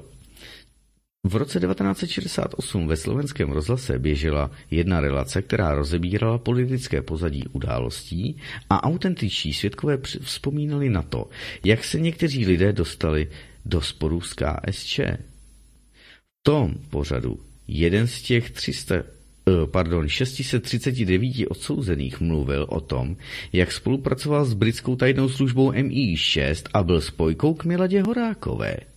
Pokud měli komunisti tyto informace, potom Milada Horáková byla pochopitelně odsouzena. Ona nebyla jen dvojitým, ale dokonce možná tedy i trojitým to agentem. No. Besedající nebo besedující navázali kauzou paní Ludmily Brožové Polenové želno, která byla odsouzena na, za odsouzení Horákové k trestu smrti, a to po 59 letech na 6 let žaláře, těžkého určitě. Potom je jistě zajímavé, že byla odsouzena, když údajná oběť buď skončila tedy v, v Sovětském svazu, nebo byla vyměněna a byla pak vyměněna za nějakého amerického agenta, nebo se dostala přímo do USA. Doktorka Polednová byla uvězněna, když jí bylo 88 let. U jejího rozsudku je také zajímavé, že byla využita právní úprava z doby Rakouska-Uherska, která byla platná v době procesu s Horákovou a ta připouštila nižší sazbu než 8, uh, eh, jo, připouštila nižší sazbu než 8 let. Takže byla odsouzená dle zákona z dob feudalismu. O takovýchto věcech jsme slýchali jen tedy z Anglie, že ano, kde platili a snad ještě platí některé starověké zákony. No, když se jí ptali, tedy paní Brožové Polednové, zdali udělala něco špatného, tak řekla ne. Když vám někdo předloží spis o vlasti zradě, zbraních a dalších, tak vlastně nemohla ani jednat jinak, než jednala té době. Řekla, že není normální, že vinen je prokurátor, ale není vinen nikdo ze soudců a dále. Vstupovala jsem do KSČ v roce 1946, protože už jsem znovu nechtěla prožít válku, krizi a nezaměstnanost a tak dále. To byly také prý hlavní důvody, proč KSČ po válce vyhrála volby. No, v dnešní době, kdy je tady taková obrovská mediální masáž, tak kdyby ona udělala něco špatného, tak by třeba řekla, že toho lituje. Pokud jste ji viděli, tak to nebyla nějaká tvrdá ježibaba. Byla to normální, inteligentní stará paní. Kromě toho není normální, že t- po tolika letech potrestali prokurátorku, státní žalobkyni a ne soudce, kteří rozsudek vynesli. Ona také řekla, že ve vězení neměla být, protože jistě nikdo E, ještě nikdy neviděl, aby prokurátor v tomto případě dozorující prokurátor byl potrestaný a přitom o soudcích nejvyššího soudu se, by se vůbec nemluvilo. Je to opravdu unikát, zase jenom ten náš. Zajímavým také je, že státní zástupkyně žádala o milost Ludmily Bržové Polednové. Žádost byla prezidentem zamítnuta To se státní poslankyně zblázni, eh, zástupkyně zbláznila? Mohla přece stáhnout žalobu a k procesu by vůbec nedošlo. Ale podat žalobu a potom žádat prezidenta Klauze o milost?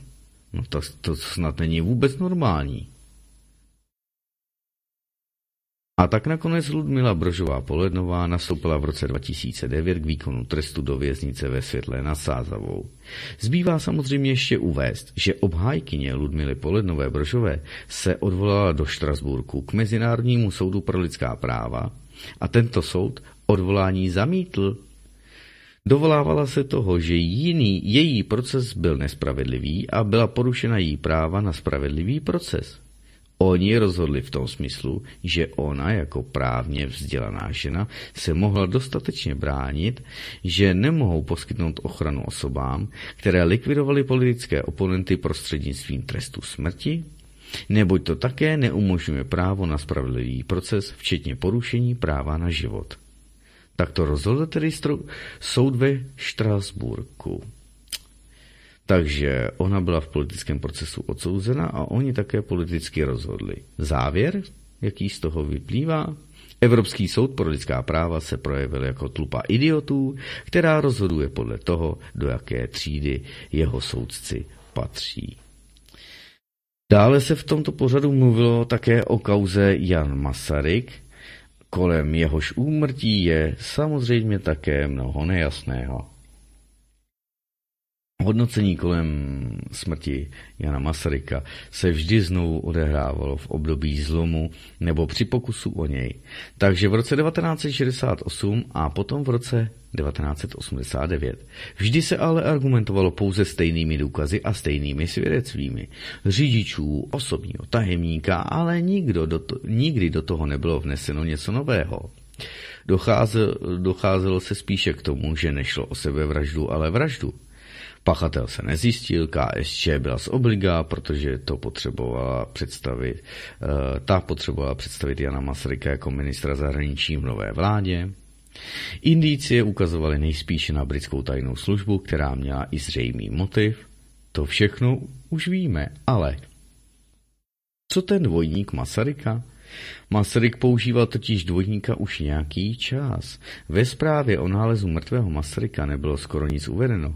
Člověk, kterého našli, ale nebyl rozhodně Masaryk. Měřil 186 cm. Mrtvý Masaryk měřil 178 cm. No. 10. března roku 1968 při pětním aktu svěřila u hrobu Tomáše Garika Masaryka Olga Scheinflugová režiséru Krejčíkovi, že jí Jan Masaryk telefonoval 10. března roku 1948, kdy podle pitevního protokolu měl být už dávno mrtvý. Pak existují ještě fotografie a jiné stopy, například fotografie, kde je Jan Masaryk někde v 60. Leten, letech vyfocen v Izraeli v kibucu Jana Masaryka. No, a co pro nás zůstává v oblasti dohadování je, kam zmizel Jan Masaryk a kde potom žil. Nejpravděpodobnější se zdá být, že zmizel v Anglii, protože jeho angličtí přátelé se ho snažili několikrát přimět k emigraci do Anglie. Objevila se dokonce i domněnka, že zmizel a dožil v Sovětském svazu, ale mohlo to být také úplně jinak a úplně jinde. Pojďme se kouknout na závěr o politologii. Politeologie, jak se dnes učí tedy na vysokých školách, svádí studenty na cestí, protože nevymyslí a říká něco, co třeba vůbec není pravda a neuvádí ani nejmenší společného jmenovatele stejnými slovy, aby prostě bylo vidět, že to všude funguje stejně. Dnes docházíme k tomu, že společnost je obrovsky manipulovaná, což je vidět v jejich tedy zvrácených projevech.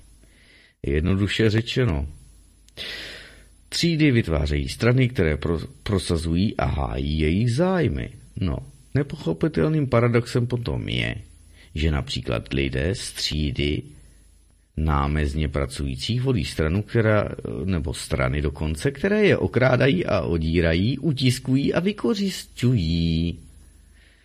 Tak, závěry, ke kterým besedující dospěli, tedy Milada Horáková nebyla popravena. Zavražděný Jan Masaryk nebyl Jan Masaryk a Ludmila Brožová Polenová nebo Polena, Polenová Brožová byla nesmyslně odsouzena v politickém procesu po 59 letech za rozsudek z roku 1950, o kterém nerozhodovala.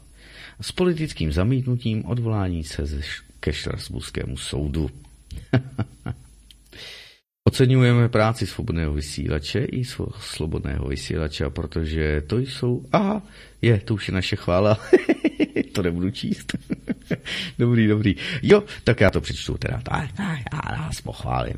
Tak, protože jsou to jedny z mála, kteří se, které, který se snaží o šíření pravdivých informací. Slovenský moderátor dodal, že i Robert Fico eh, se pochvalně vyjádřil na adresu alternativního média s uspokojením, že dávají donosu televizi a jiným mediálním hářům. No, aha, a tady to máme důležité. Účastníky besedy byly doktorka Vladimíra Vítová, která přinesla poznatky z bádání historiků a citovala z uh, archivních materiálů, také doktor Karel Hajs, který uváděl věci do právních a společenských širších souvislostí a besedu vedl tedy redaktor Slobodného vysílače Miroslav Hazucha, který přispěl zajímavými postřehy a souvislostmi ze Slovenska. Tak tedy ze zvukového záznamu besedy zpracoval pan Starý. No už, dámy a pánové, tak to vidíte, to jsou věci, ani jsem o tom nevěděl. No kolik máme, 22 hodin a 37 minut. Martine, trošku si to přetáh. Nuž, ale nevadí, já to ještě schovám. A dámy a pánové, samozřejmě toho je dost, co to koukáte. No tak my se samozřejmě za chvilku koukneme na nějaké vědci, uh, věci, věci, věci, věci, věci. No, koukneme se na nevím co, protože zprávy tady rozjíždět ve 20 minutách, nevím, jestli má cenu. Nuž.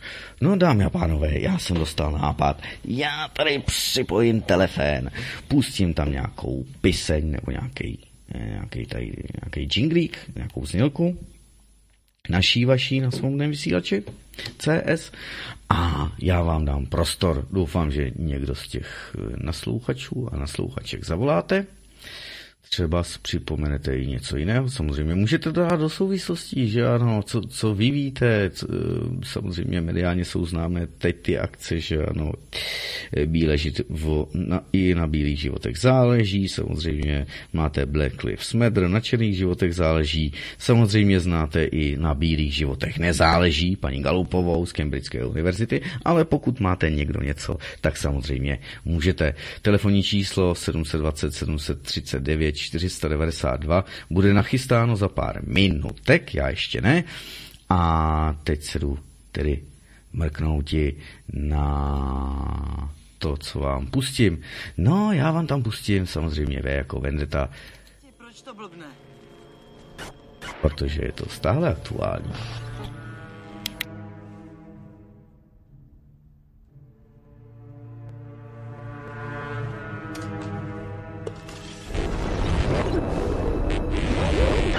Dobrý večer, Londýne. Především se omlouvám, že tak... To je pohotovostní kanál. Stejně jako řada z vás oceňuji pohodlíčko každodenní rutiny, bezpečí zaběhnutého, jistotu opakovaných úkonů.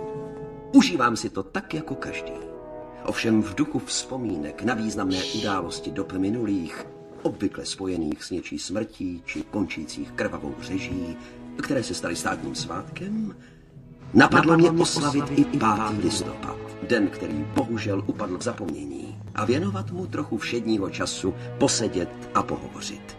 Existují jistě tací, kteří si to nepřejí. Nech mě Přádám, že už teď telefony chrlí rozkazy a hordy ozbrojenců budou brzy na cestě. Kancléř Sattler. Sak, proč? Ač lze během konverzace argumentovat obuškem, slovům to nasílení jak neubere. Slova zprostředkují smysl a pro ty, kdo jim popřejí sluchu, zhmotní pravdu. A pravdou je, že v téhle zemi něco proklatě zavání, vidíte? Byl to váš návrh, pane. Chtěl jste televizi pro každou domácnost v Londýně. Krutost a bezpráví, intolerance a útlak. A tam, kde bylo právo protestovat a myslet a mluvit podle svého, tam dnes máte cenzory a bezpečnostní systémy, které kážou konformismus a požadují poslušnost. Chce to kamery. Jak tomu došlo? Kdo nese vinu? Někteří tu mají větší odpovědnost než ostatní a ti budou nuceni vysvětlovat. Nicméně s pravdou ven, pokud hledáte vyníky, stačí se podívat do zrcadla. Já vím, proč jste to udělali. A vím, že se bojíte. Kdo by se nebál? Válka, teror, nemoc. Bezpočet problémů se spiklo a vyskalilo vaše uvažování a oloupilo vás o zdravý rozum. Strach z vás vše vysál a v té panice jste se upnuli k nejvyššímu kancléři Adamu Sattlerovi. Slíbil vám pořádek, slíbil vám mír a na oplátku žádal jen váš tichý oddaný souhlas. Inspektore, už tam budou. Ale včera v noci jsem to ticho prolomil. Včera v noci jsem zničil budovu soudu, abych této zemi připomněl zapomenuté. Před více jak čtyřmi lety si jeden skvělý muž přál, aby 5. listopad utkvěl v naší paměti. Chtěl tím světu připomínat, že čest, spravedlnost a svoboda jsou víc než slova. Je to životní názor. Tak pokud se vás nic netklo, pokud vás zločiny této vlády nijak nezasáhly, pak je na snadě nechat i 5. listopad bez povšimnutí. Pokud ale vidíte, co vidím já, a cítíte, co cítím já, a postrádáte to, co já, pak mi prosím buďte oporou. Ode dneška za rok jim pak ubran parlamentu společně ukážeme 5. listopad, na který jistě už nikdy nezapomenou.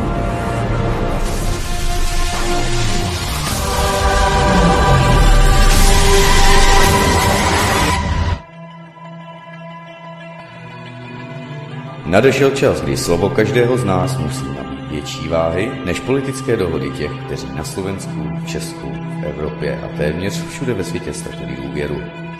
Nadešel čas, kdy rozhodnutí každého z nás musí převážit nad rozhodnutími zájmy úzkých skupin ovládajících finančnictví, ekonomiku a politiku. Nadešel čas, kdy hlas každého z nás musí být vyslyšený a rovnocený z hlasitě, které už desítky let pod kritická média vydávají za osobnosti. Dnes více než kdykoliv předtím v poválečné historii hrozí, že se Evropa bude topit opět v krvi a slzách válečných růst. Propagandistická mašinérie vytváří, tak jako mnohokrát v minulosti, jednostranné vidění a už dopředu modeluje podobu vyníka, vůči kterému štve lidi a celé národy, bez úcty k jejich kultuře a tradicím. Jsme lidské bytosti a narozením na tento svět máme nescizitelné právo rozhodovat o vlastním osudu a osudu generací našich potomků. Jako občané České i Slovenské republiky jsme se ve zmařeném referendu o vstupu do NATO nemohli rozhodnout o našem sebeurčení. Dnes se odůvodnění tohoto vojenského paktu zredukovalo do násilného prosazování politicko-ekonomických zájmů globálně organizovaného zločinu, Ideologie neoliberální ekonomie dovedla svět k současným krizím, kdy se bojuje o ekonomickou nadvládu ve světě. Skutečným důvodem války i na Ukrajině je mašinérie propagandy, která ji velebí také kolabující hospodářství, gigantický dluh Spojených států a oslavující dolar. Válečná tažení a jejich mediální podpora udržují při životě imperialistická tažení proti národům, proti kterým budou chtít poslat i naše otce, bratry a syny posilují pozice cizí zločinné organizace na našem území a ženou nás do války za jejich zájmy proti slovanským národům. Odmítáme sloužit cizím zájmům a pozběhnout zbraň proti lidem, kteří se podobně tak jako my dostali do pasti, vytvořené nenasytnou a chamtivou krutostí megakorporací a bankovních kartelů pozadí. Odmítáme být nelidskými, odmítáme být zotročenými a zneužitými oběťmi na šachovnici mocenských her, naše dnešní lhostejnost může být už zítra náhodným kamenem pro nás i naše potomky. Toto všechno jsou důvody, proč vyzýváme prezidenta republiky, vládu a parlament, aby podpořili vypsání referenda o vystoupení České i Slovenské republiky ze Severoatlantické aliance.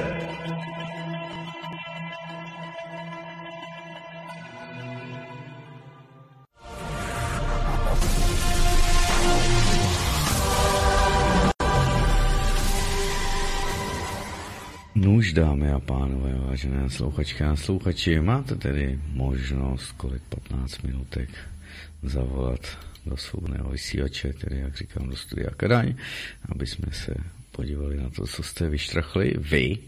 Pokud tak neučiníte, tak do mě dostanete vynadáno.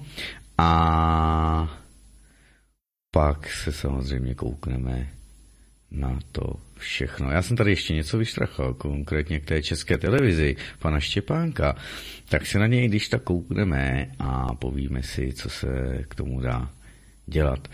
No už, já jsem tady chtěl vlastně změnit ten dnešní program, aby jsme to tady měli, abyste tedy, žel bohu jsem přetáhl tu hodinu, kterou jsem měl naplánovanou, takže já teď mažu zprávy a protahuji Miladu Horákovou až do 22. hodiny a mi to tady zase ukazuje 50. minuty, to je nějaká na tady ten kalendář, nevím, co s tím je, proč se to tady furt sejří, nebo mě to sejří, nevím, co se to tady děje, no 23 celá nula, nula tam nejde, to je chajsl lidi.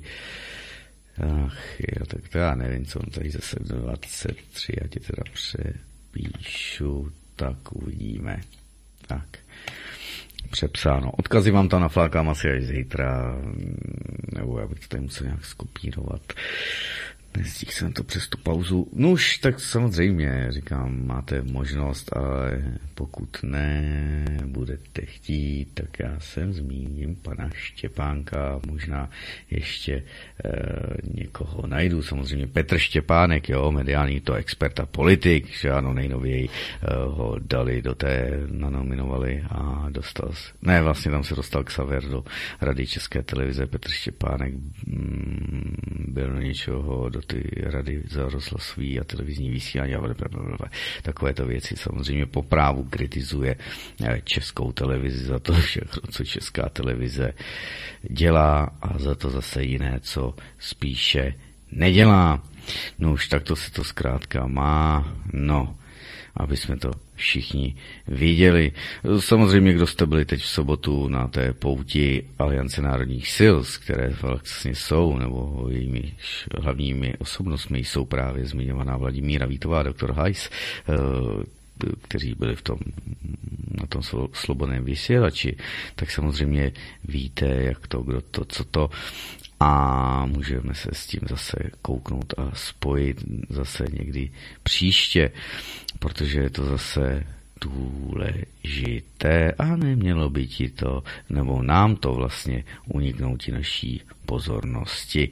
Já tady zkouším dohledat a kecat eh, vám tady něco a dohledat když tak věci, ale Martine, nedělej to, jdeme na ten článek, nikdo nevolá, možnost jste měli, samozřejmě když budete mít ještě něco, tak samozřejmě dejte vědět. Chvilkaři vyrazí kempovat na kavky, Štěpánek vylíčil hlavní problémy nynější české televize a nabídl řešení. Mediální expert a politik Petr Štěpánek se v rozhovoru vyjádřil k řadě aktuálních témat spojených s českou televizí. Prosazuje například zrušení koncesionářských poplatků. Tleskám a podporuje stanovení nulového bonusu pro ředitele české televize tleskám. Vidíte, nejsem objektivní, jsem subjektivní, já jsem vám to říkal. Znovu podotkl Petr Štěpánek, že Česká televize neplní své funkce poskytovatele objektivní a všestrané informace. Tak, ve svém rozhovoru pro parlamentní listy, tak večkat. Tak když to můžeme najít celé, tak se na to koukneme, jestli já to najdu celé. Já nechci jenom výpis. Parlamentní Tak, vidíte to, kde máme Štěpánka. Arena rozhovory. Tak co, najdeme Petra Štěpánka? Najdeme ho tady. Martine, hledej. A, tic, to bude ono.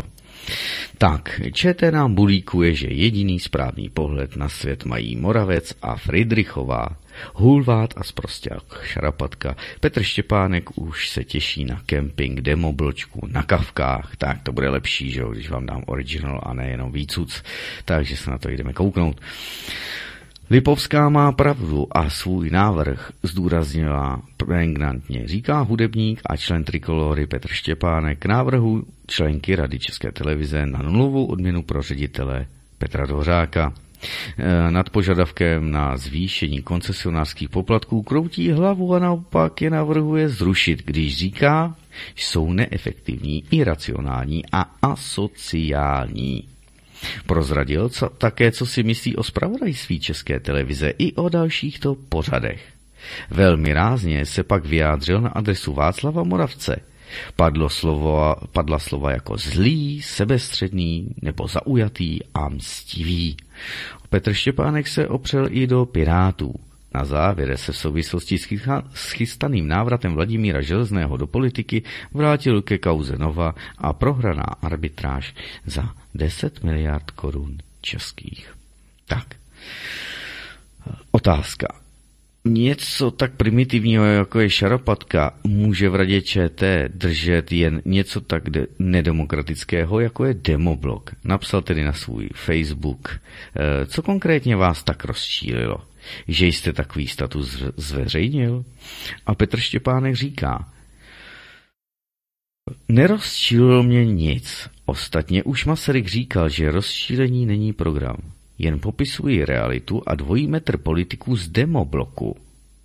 Na jedné straně chtějí z rady ČT promptně odvolávat Xavera Veselého za jeden jeho lehce problematický, leč pravdivý výrok, nebo se chovají jako ti nejhorší stalinisté, to když jde o Hanu Lipovskou.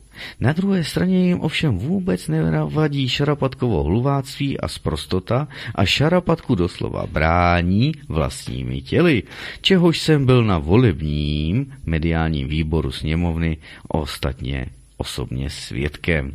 Prostě svůj ke svému. No a máme tady e, tweet e, Zdeňka Šarapatky.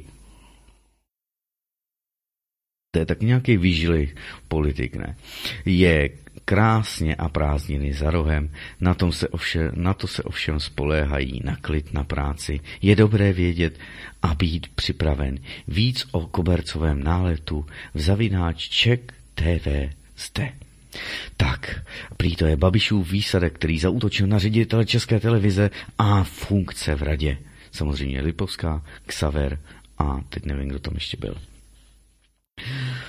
Tak, další věcička z parlamentních listů. Ředitel České televize dostane k ročnímu platu bonus a to 1,6 desetin milionů korun, tedy abyste tomu rozuměli, milion šestset tisíc korun. Tam to napište to tam s těma nulama. Když je někdo blbý a nemůže to číst, jeho problém, ale možná to naštve víc lidí. Podle mě ty nuly. Rozhodla se na svém jednání eh, v minulých dnech Rada České televize. Jedná se o necelých 67% z maximální možné částky. Například nová členka rady ČT, ekonomka Lipovská, ale navrhovala, aby bonus pro ředitele byl nulový. Co si tedy podle vás ředitel Dvořák zaslouží? A Petr Štěpánek tomu dodal jenom.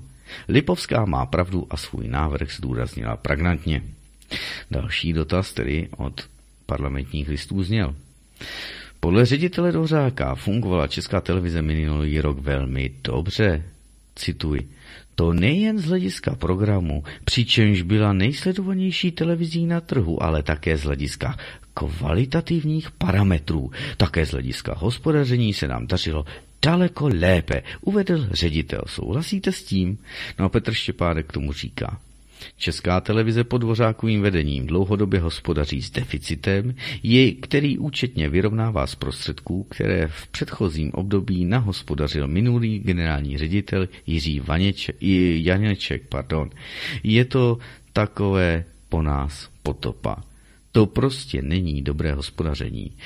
A pohádky o kvalitativních parametrech nech si pan Nová Dvořák nechá na koledu.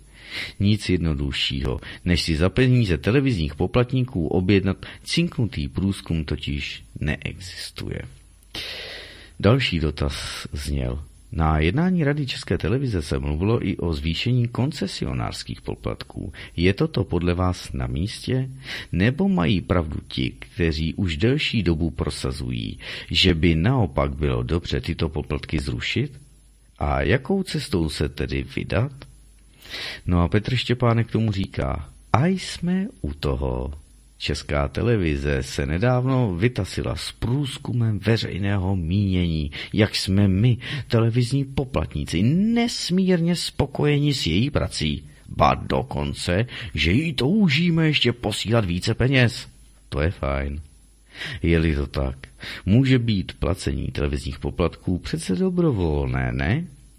A komu se česká televize tak strašně moc líbí, a ti posílá mnohem více, než je povinné. Uvidíme, jaká je realita. Hlásit se zrovna teď, po, v pokoronavirové době, kdy je naopak potřeba všude šetřit, tak hlásit se o více peněz je opravdu mimořádně nemravné. Takže šetřit by měla česká televize, ne, dámy a pánové? Televizní poplatník určitě nepotřebuje sedm veřejnoprávních programů, zvláště pak, když je na Kavčích horách zaplní dalšími a dalšími reprízami mnohonásobně obehraných seriálů, nekonečnými střihovými pořady či jiným drancováním svého archivu. A jakou cestou se tedy vydat? Hm, takzvané koncesionářské poplatky zrušit – jsou neefektivní, iracionální a asociální. Je to anachronismus z poloviny 20. století. Svět je už zkrátka jinde. No, tak peráře se kosí a to se mi líbí. Dobře. Dámy a pánové, samozřejmě, tak toto je všechno racionální, všechno perfektní. Tak, Ono toho samozřejmě pokračuje, že jo. Tak po nedávném zvolení nových členů Rady České televize, především moderátora Ruboše, Xavera Veselého a ekonomky Hany Lipovské, se z některých míst ozval nesouhlasný pokřik. Co říkáte na varování některých lidí v ohrožení nezávislosti České televize a domníváte se, že nás čeká další spacáková revoluce? Ano, dámy a pánové, já teda nevím, co dávají eh, na české televizi, jo? Vůbec to nesleduji, kdo mě znáte, tak víte, že TV program. Tak se na to kouknem. A víte, že televizi jsem měl vlastně nějakých 6 let, teď jsem televizi koupil před půl rokem kvůli přítelkyni, ale teď už mi tady televize zase hně. Profesionálové, skvělý seriál z britské provedence z 80. let, Boží vůle, drama z česk, eh, české z roku 2006, to je perfektní. To je super pořád, Rajské zahrady, nějaký dokument z Karlových varů a Sadové město z 29, to je úplně super super. Banánový rybičky s halinou z roku 2003. No to je perfektní program na českou televizi. Program jedna, dámy a pánové. To je úplně megalitický. Magazín zábavně o vzdělávací, o našich financích. To je možná nový, tady rok není uvedený. No takže na prachy máme, na to se můžete kouknout, jo. Tak, ČT2, dámy a pánové, dnešní program. JFK soukromý dokument. No počítám, že ho neudělali vani, že ho zase někde koupili. Příběh služebnice z sci-fi seriál z roku 2017. No, super práce, opakování.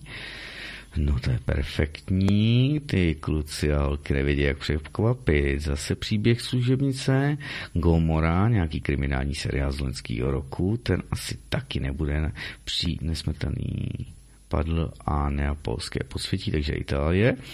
Co skrývá Darknet? Mm-hmm, nějaký magoři v rouškách a černých brýlích, známky na odpis a další skvělé věci na ČT2. No tak to je super, to je super, že jsme se k tomu dostali. No, zkouším dohledat další kanály České televize, ale ty tady asi neuvidím.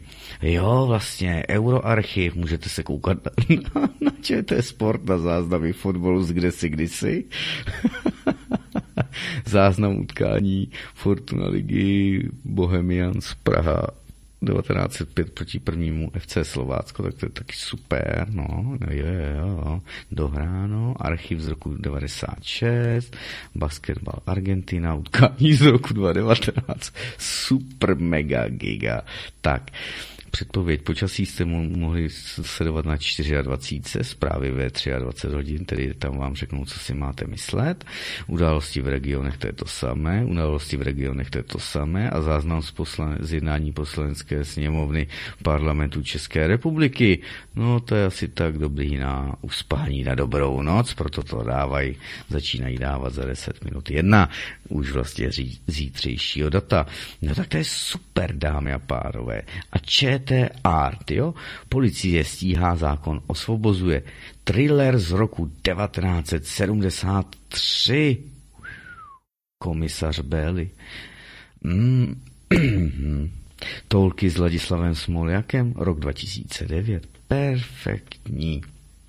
Zlatá léta pařížské módy, dokument o pařížské nebo francouzské módě, ladí, neladí, Sporto a Kosa z Nostra, skvělý alternativní pop z Prahy, tak to bude možná nový, a blues Elives Schumperk z roku 27, takže úplně giga.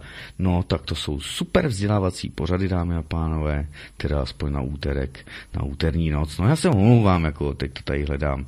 Vrátíme se tedy k Petru Štěpánku. Já jsem chtěl jenom pro informaci, jako co tam mají, tak ty kvalitativního a edukativního a vůbec bombastikoš, pikoš.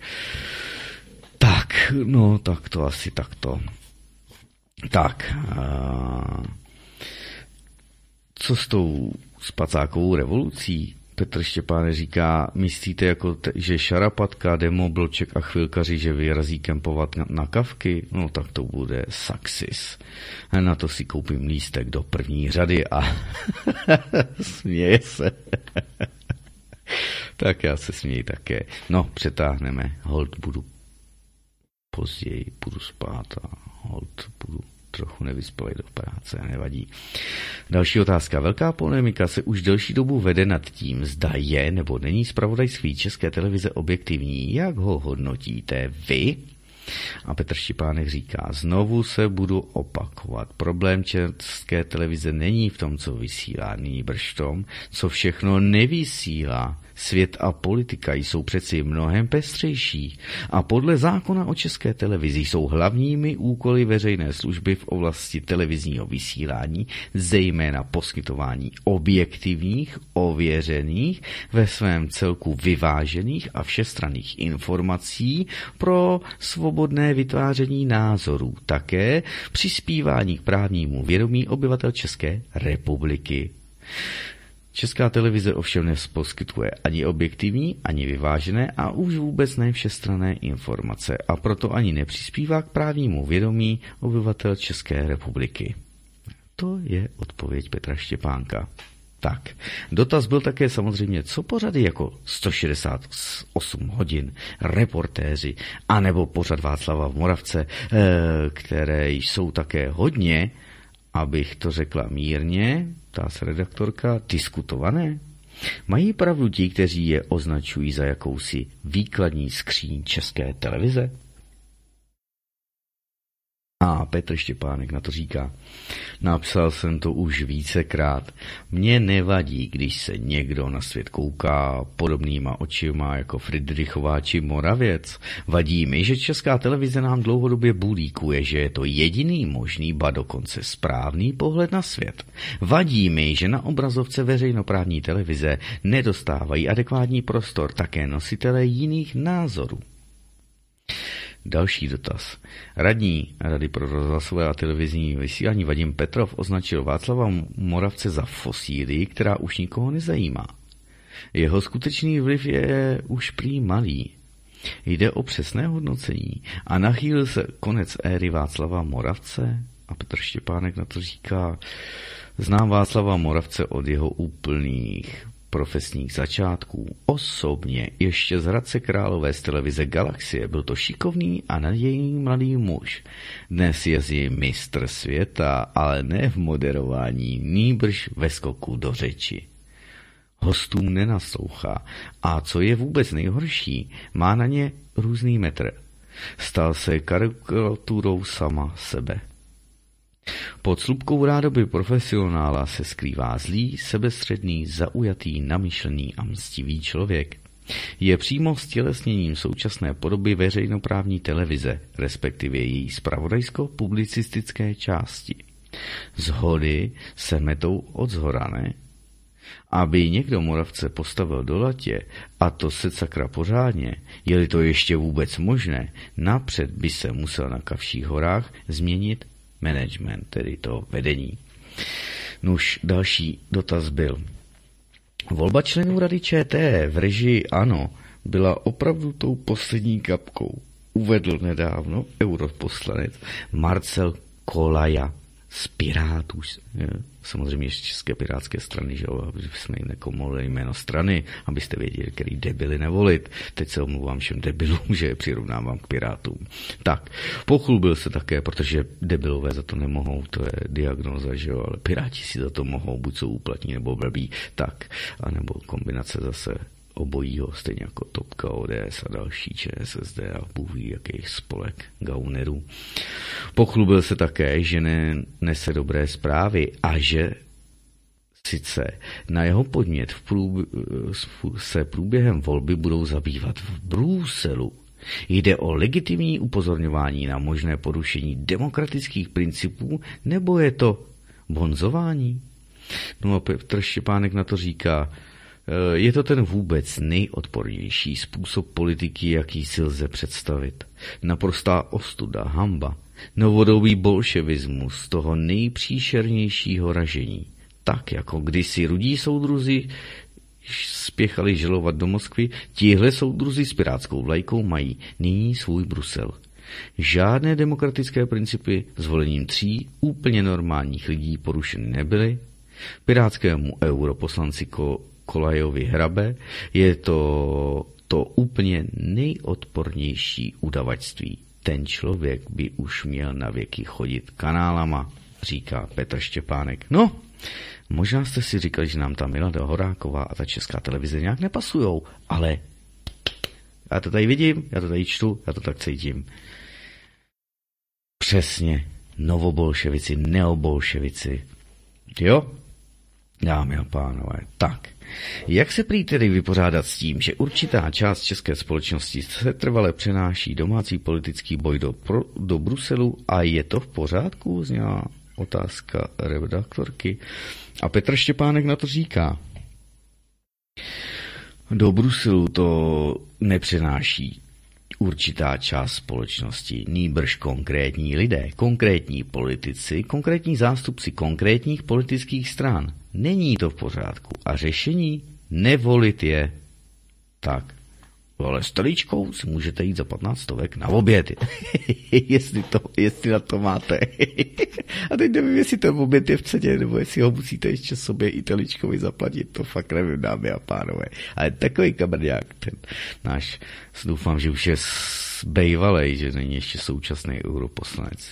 Tlemička, ty takže tady máte návrh, co byste, kdybyste nevěděli, co s 15 stovkama jděte s taličkou na oběd.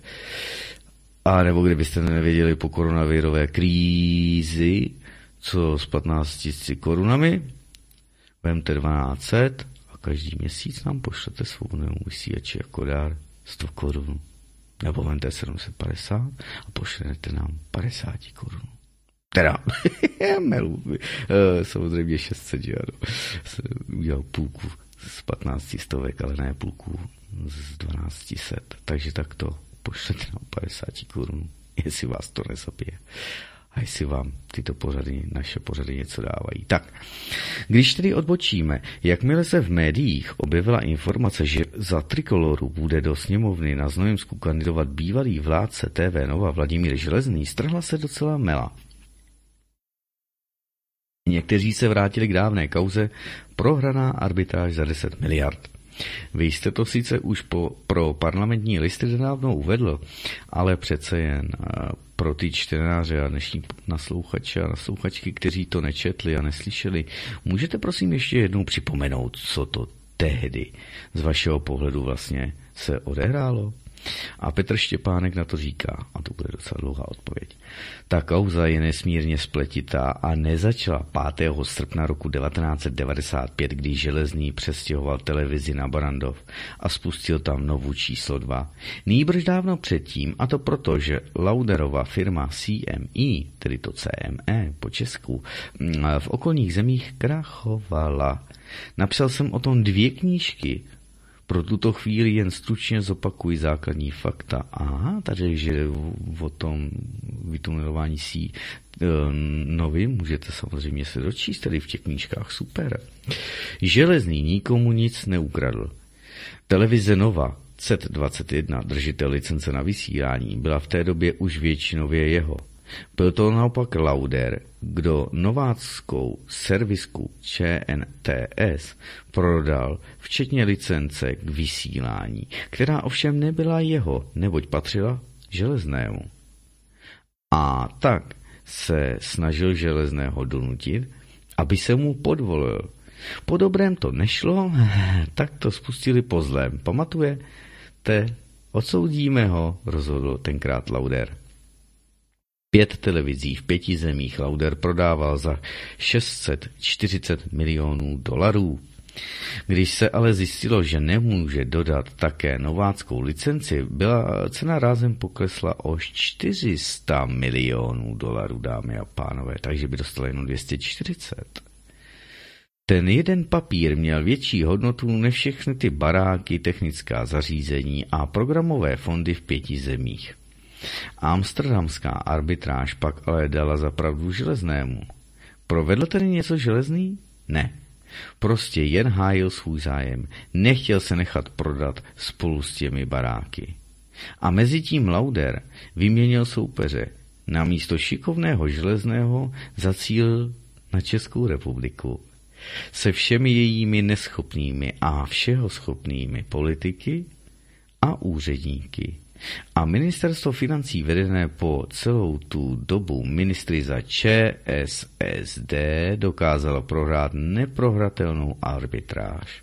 Lauder inkasoval peníze, Špidla a spol politický profit, zbavili se železného, ovládli mediální rady, Lauder si pak novu, která mu předtím nikdy nepatřila, koupil za peníze českých daňových poplatníků od Kellnera z PPF, který mezi tím ovládl dvě strany původního sporu, tedy licencovanou C21 i servisní ČNTS. Pro Laudera to byla prestižní záležitost, proto přeplácel pro Kellnera obchod z říše snů. Všechny následné soudy, které kromě toho ve věci údajně nezdaněných obrazů železný vyhrál všechny následné soudy, které vyhrály nezákonně odvolání členové Rady pro vysílání, kteří byli veřejnosti špidlou a spol předhození jako viníci. Ano, vyhráli. V souvislosti s kauzou arbitráží ve věci TV Nova dávám obvykle k lepšímu tuhle anekdotu, neboť je, je dokonale charakteristická. Jaký je rozdíl mezi americkým a českým politikem? Žádný oba hájí americké obchodní zájmy. A propo, k těm obrazům. V normální zemi by ten, kdo do České republiky vrátil podobně cená díla, dostal vyznamenání od ministra kultury. U nás na něj na laudrových pokyn zaklekli. Ano? Nuž. A předposlední? Počítám otázečka, ano. A proč to je podle vás pro některé pořád i po těch letech tak velké téma? Skutečně to byla snad to, eh, to první, na co se začalo po ohlášení kandidatury upozorňovat. A Petr Štěpánek tomu říká, hmm, je, jde o jedno z největších selhání české žurnalistiky na místo faktografie v celé její šíři. Všechna hlavní média v zemi celý ten příběh líčila podle verze, kterou jim naso, naservíroval Michal Donat z české pobočky agentury Barston Marsteller, kterého si tu Ronald Lauder najal pro své mediální, rozumějí, pr zastupování. A Pan Donat odvedl skutečně profesionální práci, ostatně měl k ní, co by bývalý agent STB, ty nejlepší předpoklady. Dle otevřených zdrojů byl dvojnásobným agentem STB, vedeným pod krycími jmény Kurt a Lev, důvěrníkem STB vedenými, vedeným pod, pod krycími jmény Don a tajným spolupracovníkem STB vedeným pod krycím jménem Kurt. Z jeho nepřímých náznaků v tisku lze odhadovat, že mu takhle zakázka vynesla asi 100 milionů korun. Nekupte to za ty prachy. Garantuji vám, že pokud se seznámíte skutečně se všemi fakty této kauzy, budou vám hrůzou stávat hlasy na hlavě, jak něco takového vůbec bylo možné. No, a poslední otázka. A nemyslíte si, že právě tato kauza může nakonec panu Železnému v senátních volbách zlomit vás? A Petr Štěpánek na to říká, nemyslím. Lidé nejsou hloupí a pokud dostanou informace v plné šíři, dokážou z toho vyvodit správný úsudek. Tak, teď by se mohlo znát, že budu zase dělat uh, hmm, promo akci Petru Štěpánkovi, ale ty dvě knihy o české televizi, nebo vlastně o tom svinstvu v TV Nova, ty by stály za to, tedy ty by stály za kup, za kauf, dámy a pánové, mrknout se na to, pokud se tedy chcete kouknout. Zase, buď to politici, dámy a pánové, a úředníci byli blbí, nebo uplacený, tedy navedení. Nejhorší kombinace, jak říká František Ringo Čech, je problém s tím, že většina jich je obojí současně. Jsou blbí a ještě uplacený. Samozřejmě jsou vychcánci, že ano, pokud ji známe, Mirida Kradousek, že ano, Tmelička, jak jsem říkal, ten už klebačnej e, Áriec, Bělobrádek, Herman, jejich muž, nebo pán pán a mnozí další, že ano. Těch tady máme samozřejmě celou řadu. Ten Bendůch, že jo, který v životě nemakal. Lopata je pro něj zprostý slova, má, znají možná tak z internetu a tak dále a tak dále a tak dále. No už dámy a pánové, tímto končím moje vyčerpávající infošky. Máte dvě hodiny 17 minut. Rozloučím se s vámi, děkuji za pozornost. Najdete to, tento pořad, ale jakýkoliv jiný pořad, nejenom Studia Karani v archivu svobodného vysílače na našich stránkách. Samozřejmě doufám, že se uslyšíme kdykoliv jindy, například teď ve čtvrtek právě s Aliancí národních sil. Takže možná i to téma Milady Horákové padne na stůl. A samozřejmě doufám, že se uvidíme v lepších časech a první příležitost k tomu budeme mít, samozřejmě to musím zmínit, 11. července, dámy a pánové, už, už další sobotu na srazu svobodného vysílače v Dolních Kounicích. Má to být zhruba 15 kiláčků od Brna před Brnem. Když pojedete po d se tam někde odbočí Dolní Kounice. Teď si nepamatuju jméno toho hotelu. Uh, bych to tady někde našel, teď nevím kde. To tady mám na stránkách. Pardon. Pardon. Uh, vyplňte formulář, já už jsem ho teda vyplnil. Vinu, Coeli, Coeli, nevím, jak se to čte, Masarykovo náměstí, 63 lomí 5, krásné městečko Dolní Kunice, jeho západně asi pas, 15 km od Brna. Sobota 11. července roku 2020 zhruba plus minus autobus od 13 hodin. By to mělo začít, záleží zase, kdo se spozdí a na koho se bude čekat, ale tomu to zkrátka patří.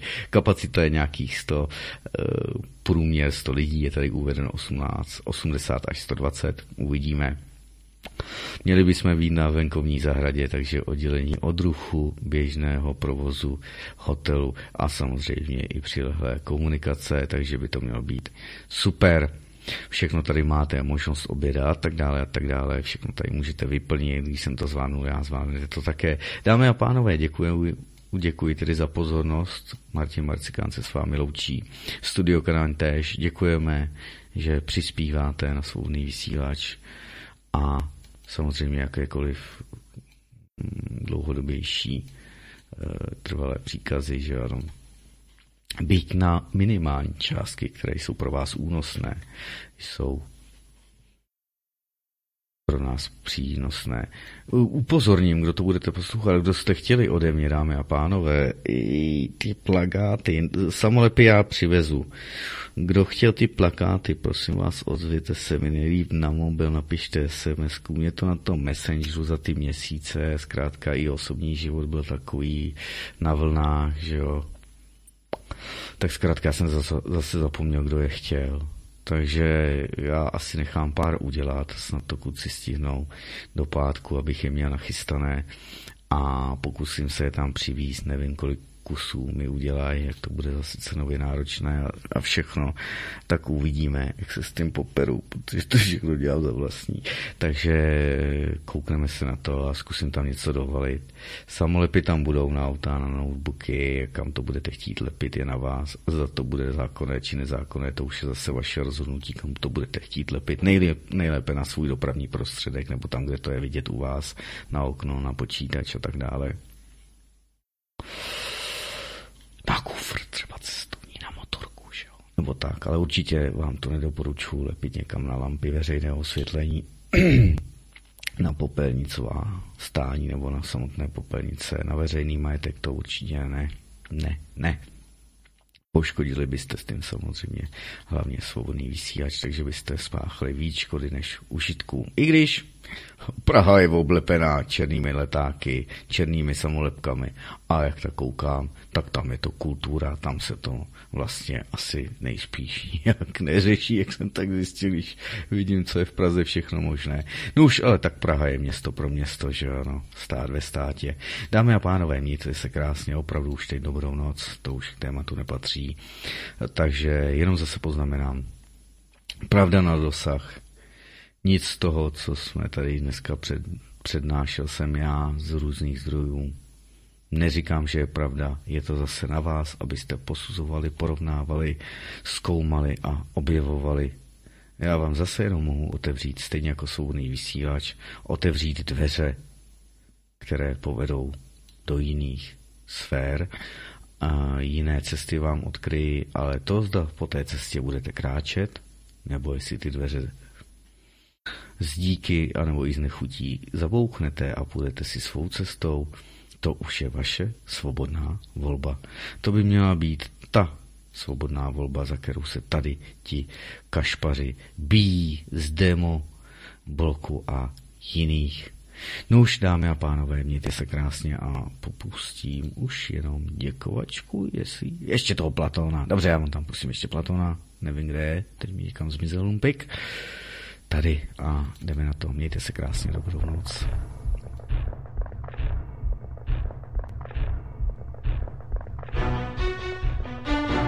Žijeme ve zvláštních časech, kdy mladí i staří jsou vzděláváni ve lži. A ten, který se odváží říkat pravdu, je nazýván šílencem či vláznem. Platón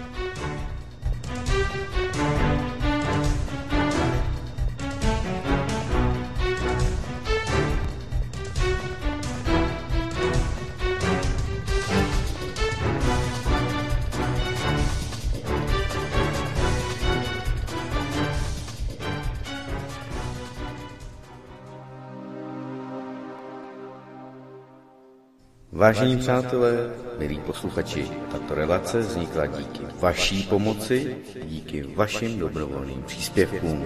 Děkujeme. Toto je jediný způsob, jak zůstat svobodným vysílačem CS.